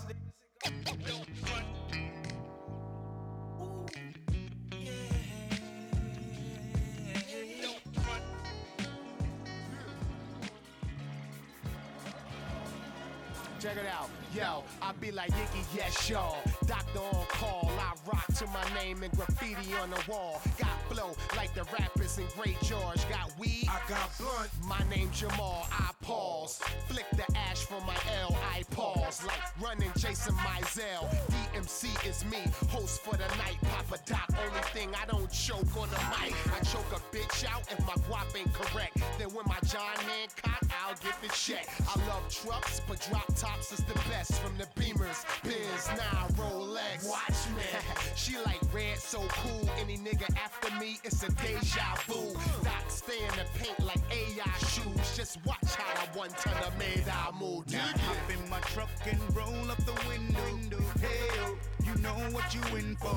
Once we turn the corner, light up the window. Hey, Hey, hey, oh, yeah. She with me, getting low like a limbo. Roll with G's, I'ma show you how to get dough. Third degree, let it burn with my kinfolk.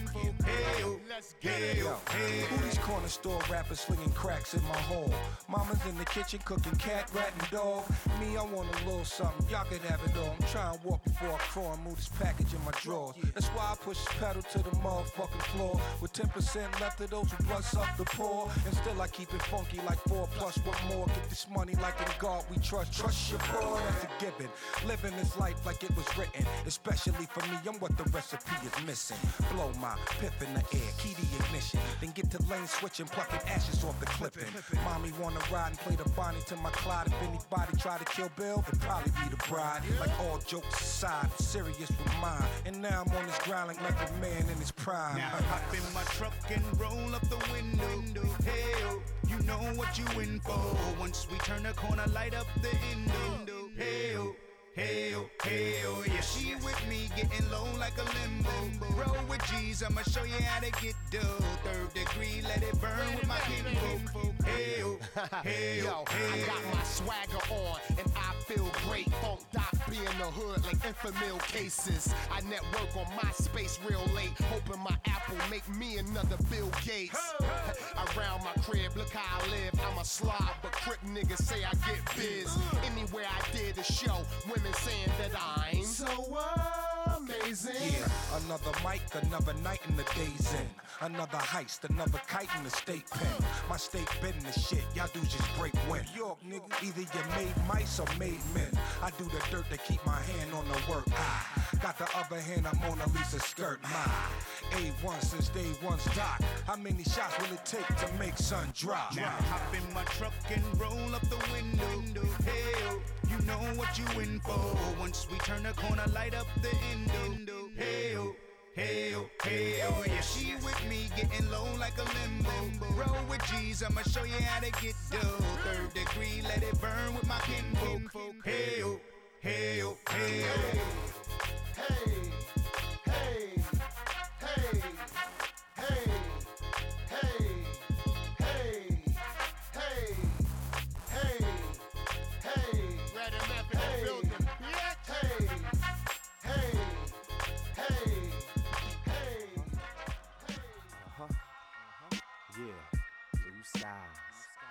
sunshine. What a day. Let's take a walk in love. Brownsville, Come on. Bed-Stuy, Come on. Fort Greene, Come on. Everybody, come on. Queensbridge, come on. South Bronx, come on. Uptown, come on. Everybody, come on. Let's take a walk through the deepest part of the hood. Wanna know who it was that said it was all good. He must have never been to the corner and spent a half an hour or longer where you can smell reality stronger. Where they sell you grease in a box and hope that you die quicker. And if you're old enough to walk to the store, you can buy liquor. Where you can find a dice game at any time of the night. And somebody gets shot or stabbed every time is a fight. Where cats die in the blue sky in the sunlight. And you bound to get clowned for not holding your gun right. But little kids with great game, cause they learn to take aim at a young age in the new police with a fake name. He's telling them, I'm Bobby Jackson from 3B. When the fact is, he's really Rashawn from 4D. Hey, this is going out to your hood straight from mine. Hey, yo, let's take a walk in blue skies and sunshine. Come on. Blue skies, blue skies, sunshine, sunshine. In the blue skies, uh-huh. sunshine. What a day. What a day. Let's take a walk in the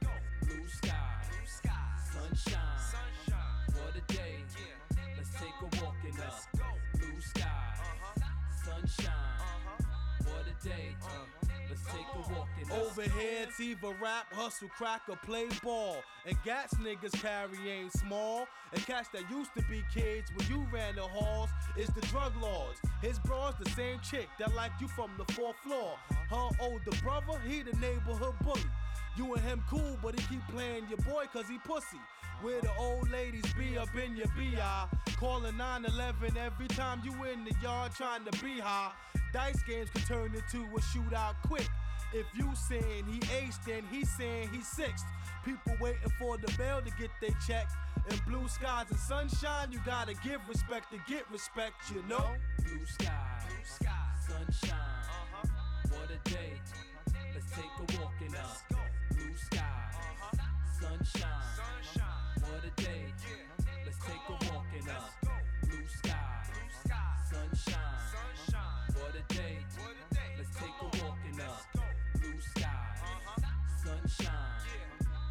Day. Let's take a walk uh, in the Compton, come on. Long Beach, come on. Fifth Ward, come on. Everybody, come on. Brick City, come on. Cabrini Green, come on. West Philly, come on. And oh, Everybody, oh yeah, come on. if you see a girl on the block, be sure for you rush over. Cause 14 year old girls be dressed like they much older. See that young chick walking the block trying to get paid is in the same class with your sister and still in the 10th grade. And you might see your neighbor down at the corner bodega buying a malt liquor in exchange for a used Sega. You can even buy your clothes on the block. Imagine that from Versace to a Coogi sweater with a matching hat. See, this cat's got a big bag of stuff that he just stole. It's the same old routine, but it never gets old. And you might catch a cab if you live on the right block. From Black Pearl to White Top, yo, they might stop. They got a bulletproof partition, cause niggas draw heat. But the driver got a bigger one up under the seat. See, cats don't really wanna kill, they trying to eat. Yo, ain't it a nice day to take a walk in the street? Let's go. blue skies, sunshine. What a day. Let's take a walk. Let's take a walk in the blue skies, sunshine. What a day. Uh-huh. Let's take a walk in the blue skies, uh-huh. uh-huh. sunshine. Sunshine. What a day. Let's take a walk in the blue skies, sunshine. Sunshine. What a day. Let's take a walk in the Truck drivers, come on. Bus drivers, come on. Cab drivers, come on. Everybody, come on. Hustlers, come on. Boosters, come on. Baby mamas, come on. Everybody, come on. Sing, sing, come on. Fish kill, come on. Rikers, come on. Everybody, come on. Shaolin, come on. Long Island, come on. Brooklyn, come on. Everybody, come on.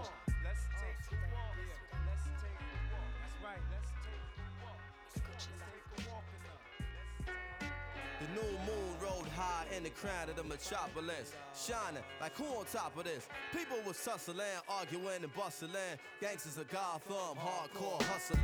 I'm wrestling with words and ideas. My ears is pricked, seeking what will transmit. The scribes can apply transcript.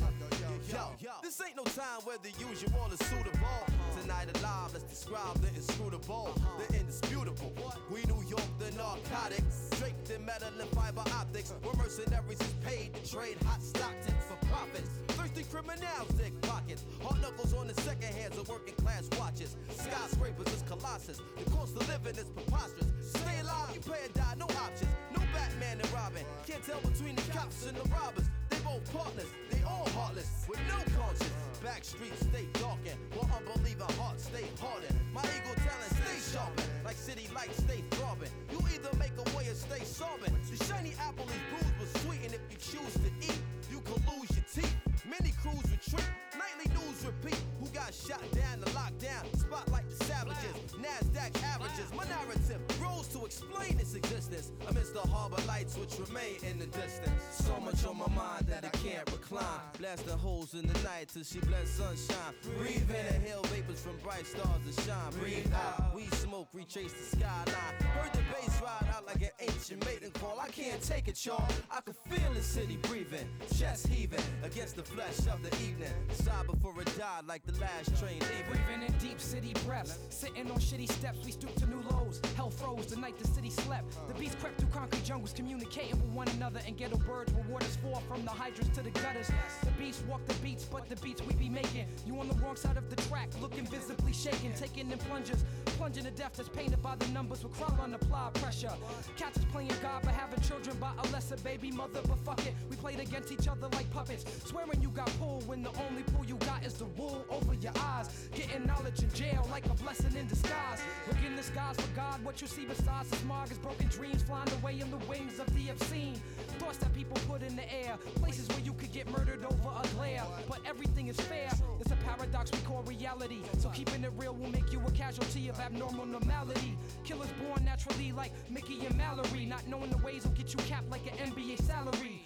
So cats BMCing to illustrate what we be seeing. Hard to be a spiritual being when shit is shaking what you believe in. The trees to grow in Brooklyn, seeds need to be planted. I'm asking if y'all feel me and the crowd left me stranded. My blood pressure boiled and rose. These New York niggas act to spoil their shows. To the winners, the spoils go. I take the L, transfer to the two, head to the gates. New York life type trife, the Roman Empire state. So much on my mind, I just can't recline. Blast the holes in the night till she bless sunshine. Breathe in, inhale vapors from bright stars that shine. Breathe out, green smoke retrace the skyline. Yo, don't the bass ride out like an ancient mating call? I can't take it, y'all. I can feel the city breathing, chest heaving against the flesh of the evening. Sigh before it died like the last train leaving. escondiendo pena y temor. Un silencio de mentiras ahogando el hogar, escapando a sentimientos Yo, on the A-man corner I stood looking at my former hood. Felt the spirit in the wind, knew my friend was gone for good. Through dirt on the casket, the hurt I couldn't mask it. Mixing down emotion, struggle I hadn't mastered. I choreographed seven steps to heaven. Inhale, waiting to exhale and make the bread leaven. Veteran of a Cold War, it's the guy I go for what I know or what's known. So some days I take the bus home just to touch home. From the crib I spend months gone. Sat by the window with a clutch stone, listening to shorties cuss long. Young girls with weak minds, but they butt strong. Tried to call or at least speak the Lord, but didn't have a touchstone. It's a dog and dog world, you got a must own. Some of this land I must own. Out of the city, they, want us gone. Tearing down the jacks, creating plush homes. My circumstances between Cabrini and Love Jones. Surrounded by hate, yet I love home. Asked my guy how he thought traveling the world sound. Found it hard to imagine he hadn't been past downtown. Deep, I heard the city breathing in sleep. A reality I touch, but for me it's hard to keep. Deep, I heard my man breathing in sleep. A reality I touch, but for me it's hard to keep. So much on my mind, I just can't recline. Blasting holes in the night till she bless sunshine. Breathe in, inhale vapors from bright stars that shine. Breathe out, weed smoke retrace the skyline. Yo, how the bass ride out like an ancient mating call. I can't take it, y'all. I can feel the city breathing, chest heaving against the flesh of the evening. Kiss the eyes goodbye, I'm on the last train leaving.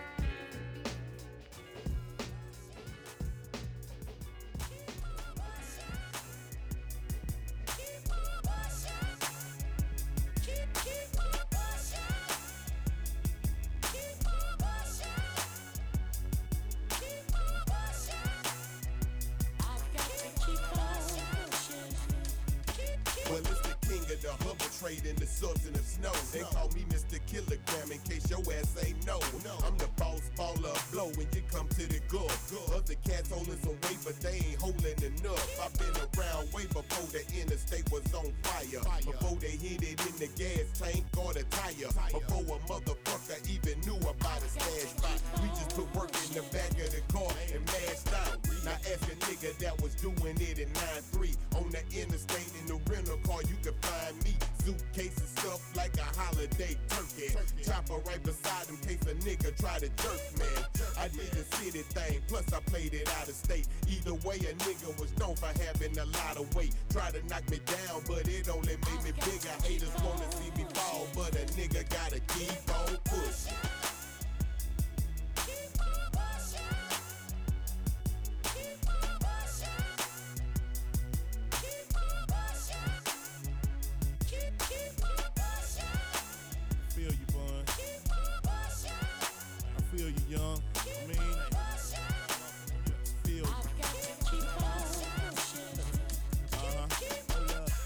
Corner from sun up to sundown. Competition getting hectic. I'm headed for out of town. What I was selling for 20, niggas selling for 10. So I'm about to take it to drastic measurements for my ends. My partner Robert 17 and in the bins. And me, I'm in the bucket, but fuck it, that's how it is. Shit, I got an ounce about to cut it in the stone. Stick stop, port off in Texas. I work it in the loans. I'm a Lil nigga on this hustle about to rise. I was cutting 17 and I was only paying five. A week went by and a nigga took that drive back to H-Town with three up about to score me nine. A Pyrex bowl in the whoop so throwed. I cook for nine, then I stretch it for nine more. Whoa, I'm that nigga baking with holes in his dough. Crummy nigga selling them ether, but fucking shit sold. Uh. Hey, no matter how hard it get, you know I'm a real talk, real niggas do real things, you know they chill. You already know, free C, nigga. UGK for motherfucking life, USDA, nigga, CT, nigga. You know them Houston niggas, you know they niggas keep on pushing, nigga. Pushing niggas, you know they already. Hey, real niggas do real things, nigga, you already know, nigga. CTE, nigga, rap a lot, ready, nigga. One day you here, gone. Cause some nigga set you up on the phone. Shit, I play it how I go. I'm in a league of my own. You ain't gotta front me shit, nigga. I'm buying my own. Whether it's 16 bars or 16 bricks. Move 'em one at a time, I take 16 trips. I'm in the kitchen with the white, white choppers by the back door.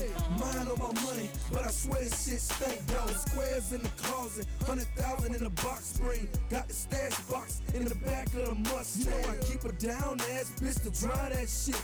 Look, I-10 nigga, yeah, she ride that shit. Hey, I hustle harder, I hustle smarter. Just left the Magnum lot, trying to whip me up a charger. I'm so ahead of my time, ahead of my grind. Look at Snowman, bitch, it's a must that I shine. See my watch is light, my ears begging for attention. Quarter meal around my neck in case I forgot to mention. You niggas acting like hoes, so motherfucker keep pushing. I'ma do what the gangsters do and nigga keep pushing.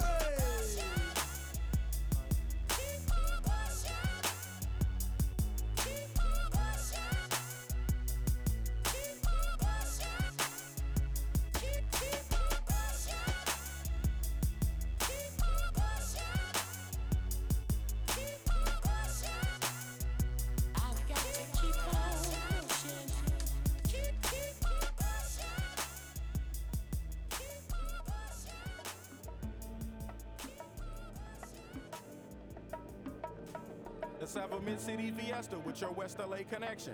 Hop inside the vehicle, start crossing intersections. We learning life's lessons while we blaze the lessons. A man but still a child, and I have so many questions. Struggle all my life to evade the misconceptions. Then find a place to live between the negatives and positives while trying to make money, slinging synonyms and homonyms. I went to Pop's house so I could visit moms and them.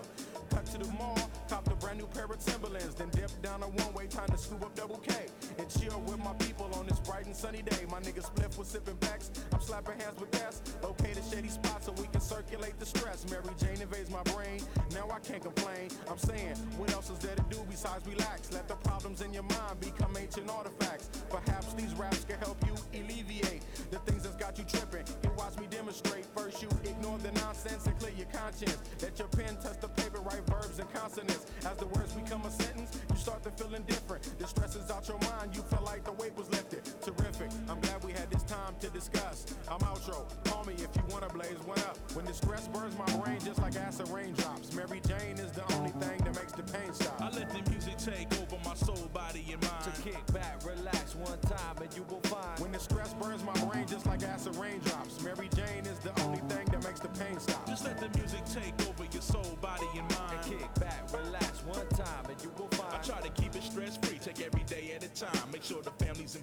let the music unwind. I got plans to take charge like major outlets. Ride around the country chilling in my LA Express on every street corner. The importance of having fun. Empty bottles, spill tobacco. Don't nobody carry guns. We keep our minds on fun and let the drums do the banging. On any given day, like Mr. Cooper, yo, we hanging under the blue sky to stay laced and small. Pollute your quarter inch cables with all the sound that we brought.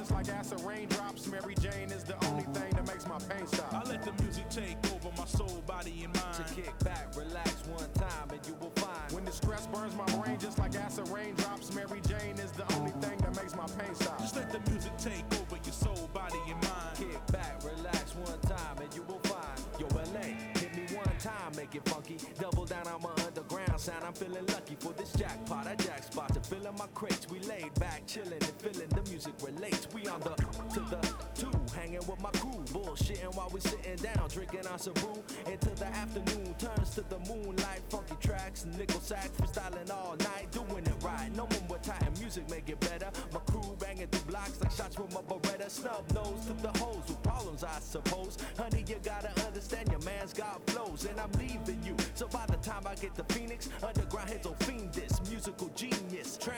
by the books, like Barnes with noble hooks, armed with overlooked talented guests. So God bless crooks to steal loops and keep this shit alive. Something for your troops to sit around and bye bye.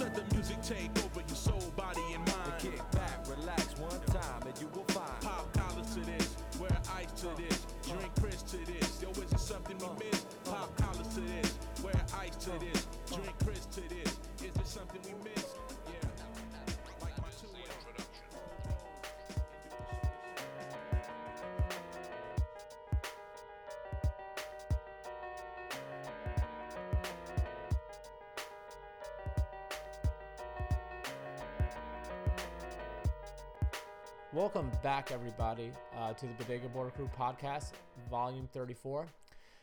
Hope you guys been digging the selection of tracks that the current laid down for us this week. I've been pretty amped on them. Um, I'm having a fun time today. Um, but again, this is the Bodega Border Crew podcast. Make sure to check us out on Instagram at Bodega Border Crew.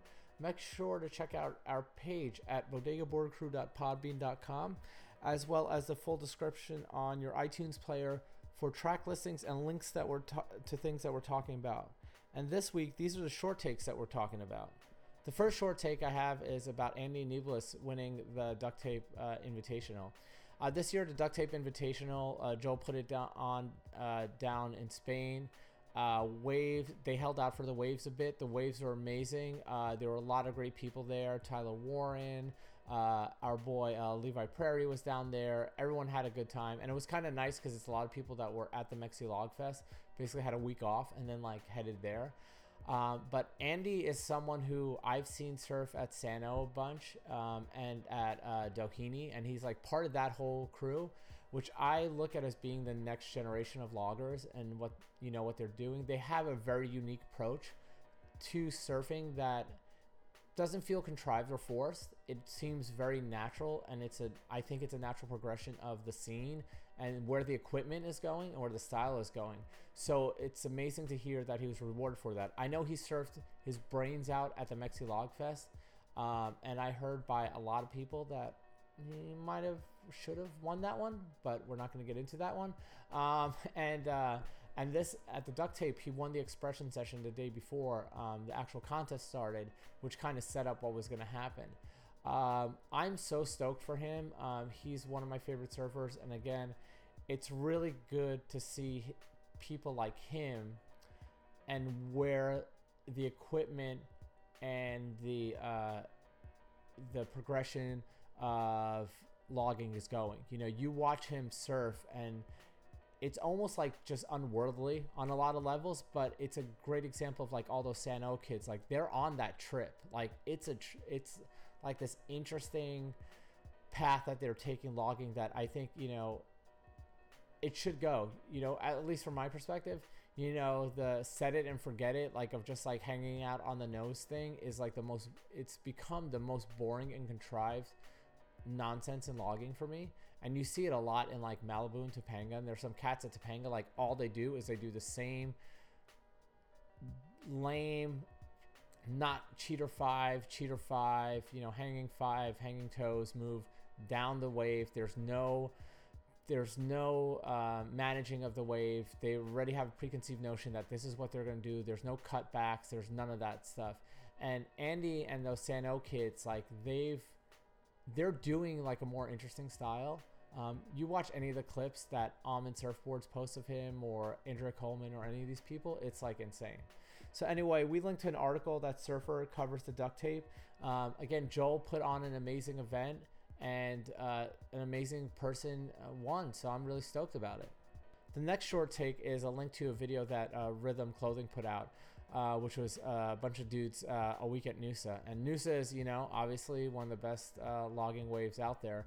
Um, and our boy Hudson Ritchie's in it. Um, I love the content that Rhythm puts out. There's this video that uh, you can find on YouTube. Um, I forgot the name of it. It's like about like I think it's like 35 minutes long, maybe and it has like Neil Purchase Jr. and Ryan Lovelace and a bunch of people in it. But anyway, they're really good at creating this like really nice, clean video content, especially of like uh, the Ride Everything movement.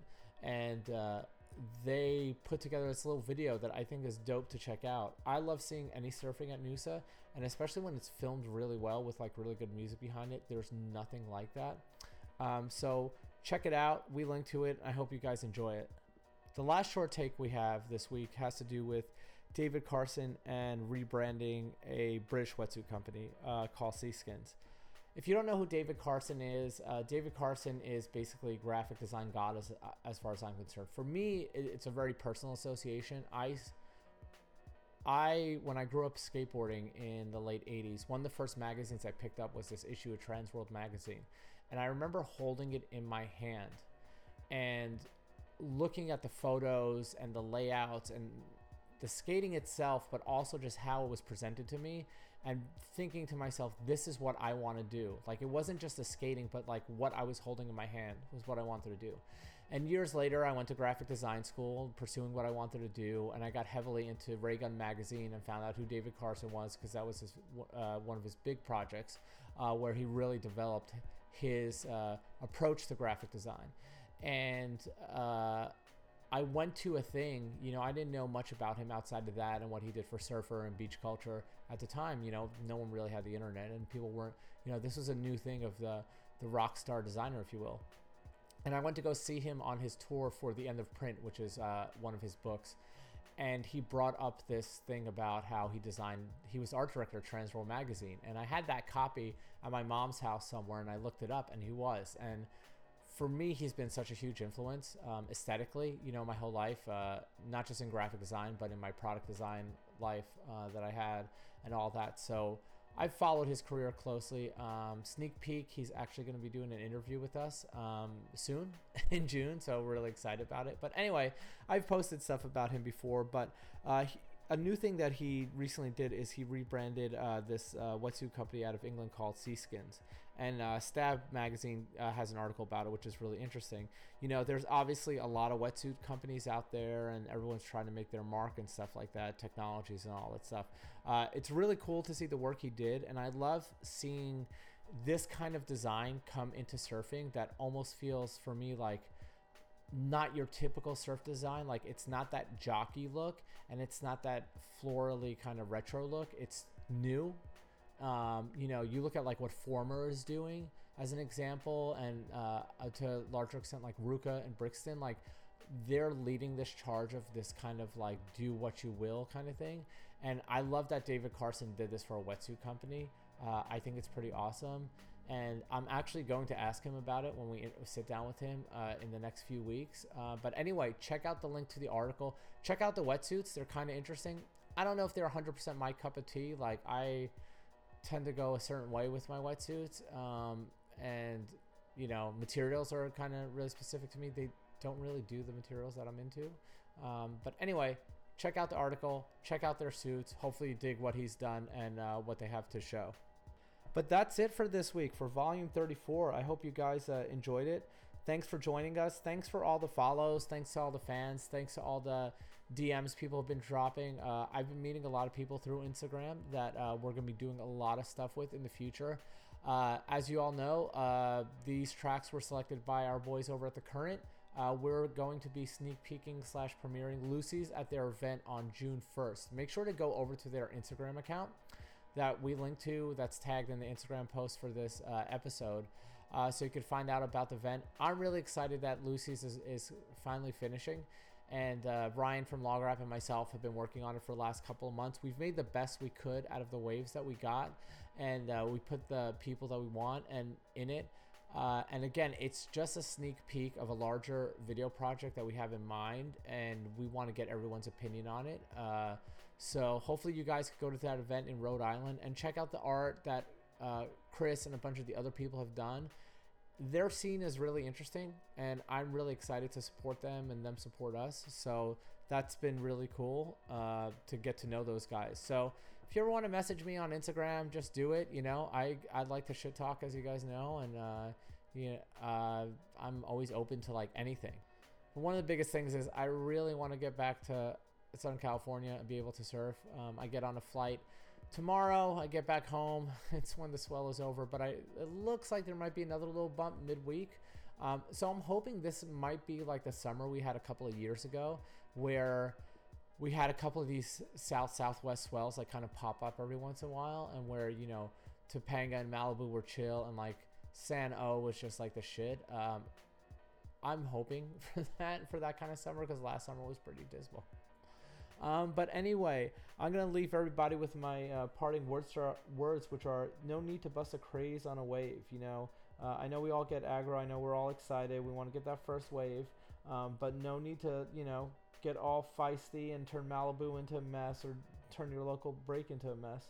Um, wave to each other, smile to each other. If someone does cut you off or something, you know, do the approach. But you, you know, something I've learned, and I've been on both sides of this thing, and Devin Howard's been one of the biggest proponents of this, and he's really taught me a lesson in this. You know, just yelling at someone's really not going to prevent it from stopping again. Stopping. Um, the best thing to do is really talk to them and explain to them why what they're doing is wrong.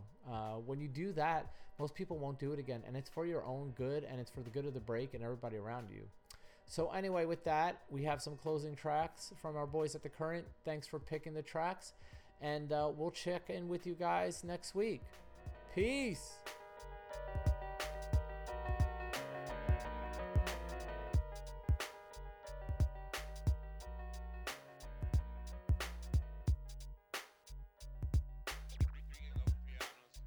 Yo, this is how I represent. I rock the mic 110%. It's intimate. I keep the party moving like an immigrant. Binary star, superstar. It's no coincidence. Every verse is intricate. This ain't a circus in a tent. We don't get down like them clowns in the kids. I'm used to being indigent. Who said it's all about the Benjamins? I want a fortune. I want to make music and hit the lottery. Fortunately, my music is never watery. That's how it gotta be as far as I can see. Maybe you should grab a telescope to see my view is like astronomy. It ain't all about economy, so the fact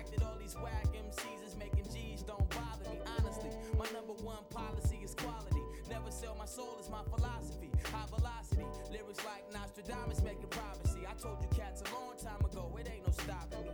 I buy your set, that's not a threat, it's a promise. Got everybody riding on my wagon like the Amish. But still, I never claim to be a big rap star. Cause no matter who you are, it's still Allah who act Akbar. Better believe this, most rappers can't achieve this. I'm bad to the bone, but x rays can't even see this. See, I'm strategic. I let your money talk bullshit. Walk while I keep it rolling like paraplegics. Whoever's on the You ain't never heard an MC speak like this. And Rodney King ain't never felt the beat like this. That is the main theme.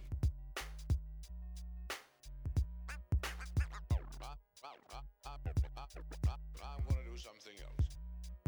Get a grip on yourself, cause you ain't gripping minds. Life and times idolized. Rap guys out of line, careers I finalize. Collide with this serenade cyanide. You've applied for suicide. The thing that makes killers hide, hang 'em high by their gold link necktie.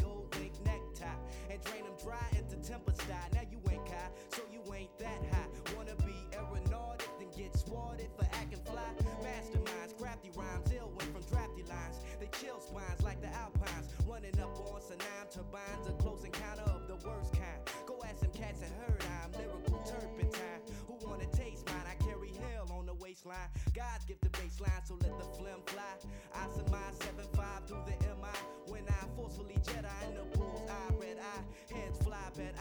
I. Sharp shoot, dead eye. Snooze, cruise, bet by. Mary Lou flipping eye. Paper punk, ripping eye. Stomping eye. Simplify, represent, temper eye. Signify, walking rhyme. ain't nothing similar. Or Gemini. Or in this perimeter, Septemini. Cats be cut dry. I'm a wild wet guy. I be raining precipitation till it's one inch from neck high. Rest fly kids, mid sky. Without an alibi, who said you rap tight? You come unravel by a slice of this rap. Scalpel guys, quick as apple pie. I'm learned in all schools of thought and shit you baffle by. Conceptual, intellectual, fox lie. Silla oxide, rhymes flow like a rock slide. You must have forgot. I slap your ass, knock, need and cockeyed, bruised, battered, broken up, open cut, dipped in peroxide. Death to the pot fly. Usually I don't do request numbers. Big L about to get into some shit. Alright, Uh. check it out.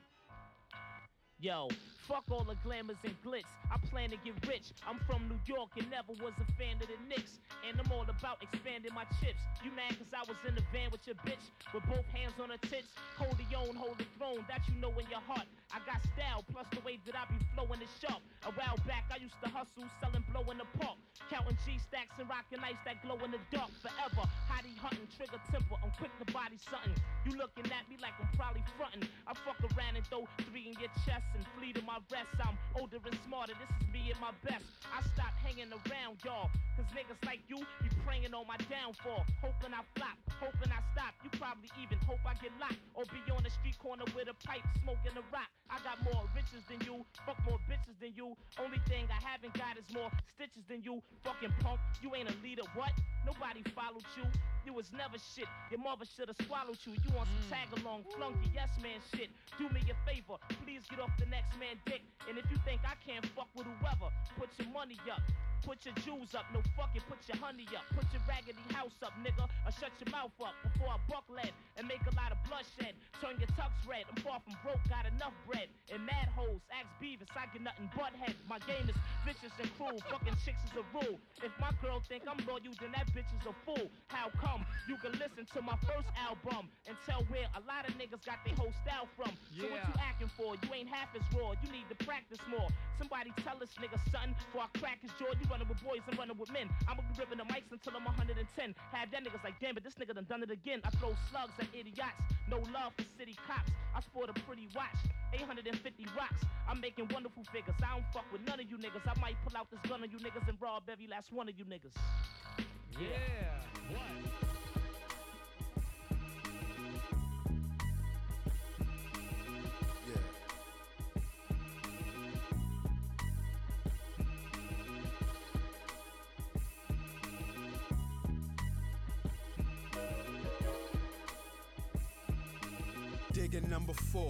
141st Street, raised in the Bronx. Ever since nursery, recruited by the Lord, inducted by the board, been riding for the cause since preem press record. We the force, a Jedi with red eyes on the red eye, rubbers like left eye. The pigs try to trap, then the rest die. But my product is sold at Best Buy. Lyrical bulletproof, bullet tooth Tony. No cape or costume, we hot like high noon, July, June. Berry on my body with a berry with a body, make wine when we party. so now she say I make a heartbeat. So we Instagram, lipstick say she heart me. Yeah, we great with the art B legacy froze. Y'all babies need a car. I be digging number three. Raised out in Brooklyn, Bushwick section of the borough where crooks swarm, intense robbery. Hearts filled with larceny, red flag and bullshit became an art to me. Lo and behold, in these streets that I roam, it just sharpened my skills to survive, I suppose. So I chose another road to maneuver the rap game instead of getting shot and my lungs collapsing. Flows that I model, they spread across the atlas. Touching people in France, back to Flatbush, chat rooms talking. Higher ups get winded, digging in the building again. Alert your bosses, lyrical libido. My pen stroking, folk promoters to pay us to appear for them C-notes. Hats on the place in half, leaving the stage a bloodbath. The goal for digging is a touchdown. Digging number two, that's me. And who am I? Well, I'm the realest motherfucking MC. Usually with killers and sicarios, partying barrios, favelas and poly where all the Gottis go. Linguini with Lagastinos, ranches Paso Finos, tattooed Apachinos. I spit visions for dawns and prisons, Muslims non-religious, from the Bronx to be conscientious. If not, then them hammers go bananas, bro. Yellow diamonds dripping on the thorns of the crown. When a nigga walk, light up stones on the ground. It's common sense crack, so we sold by the pound, nigga.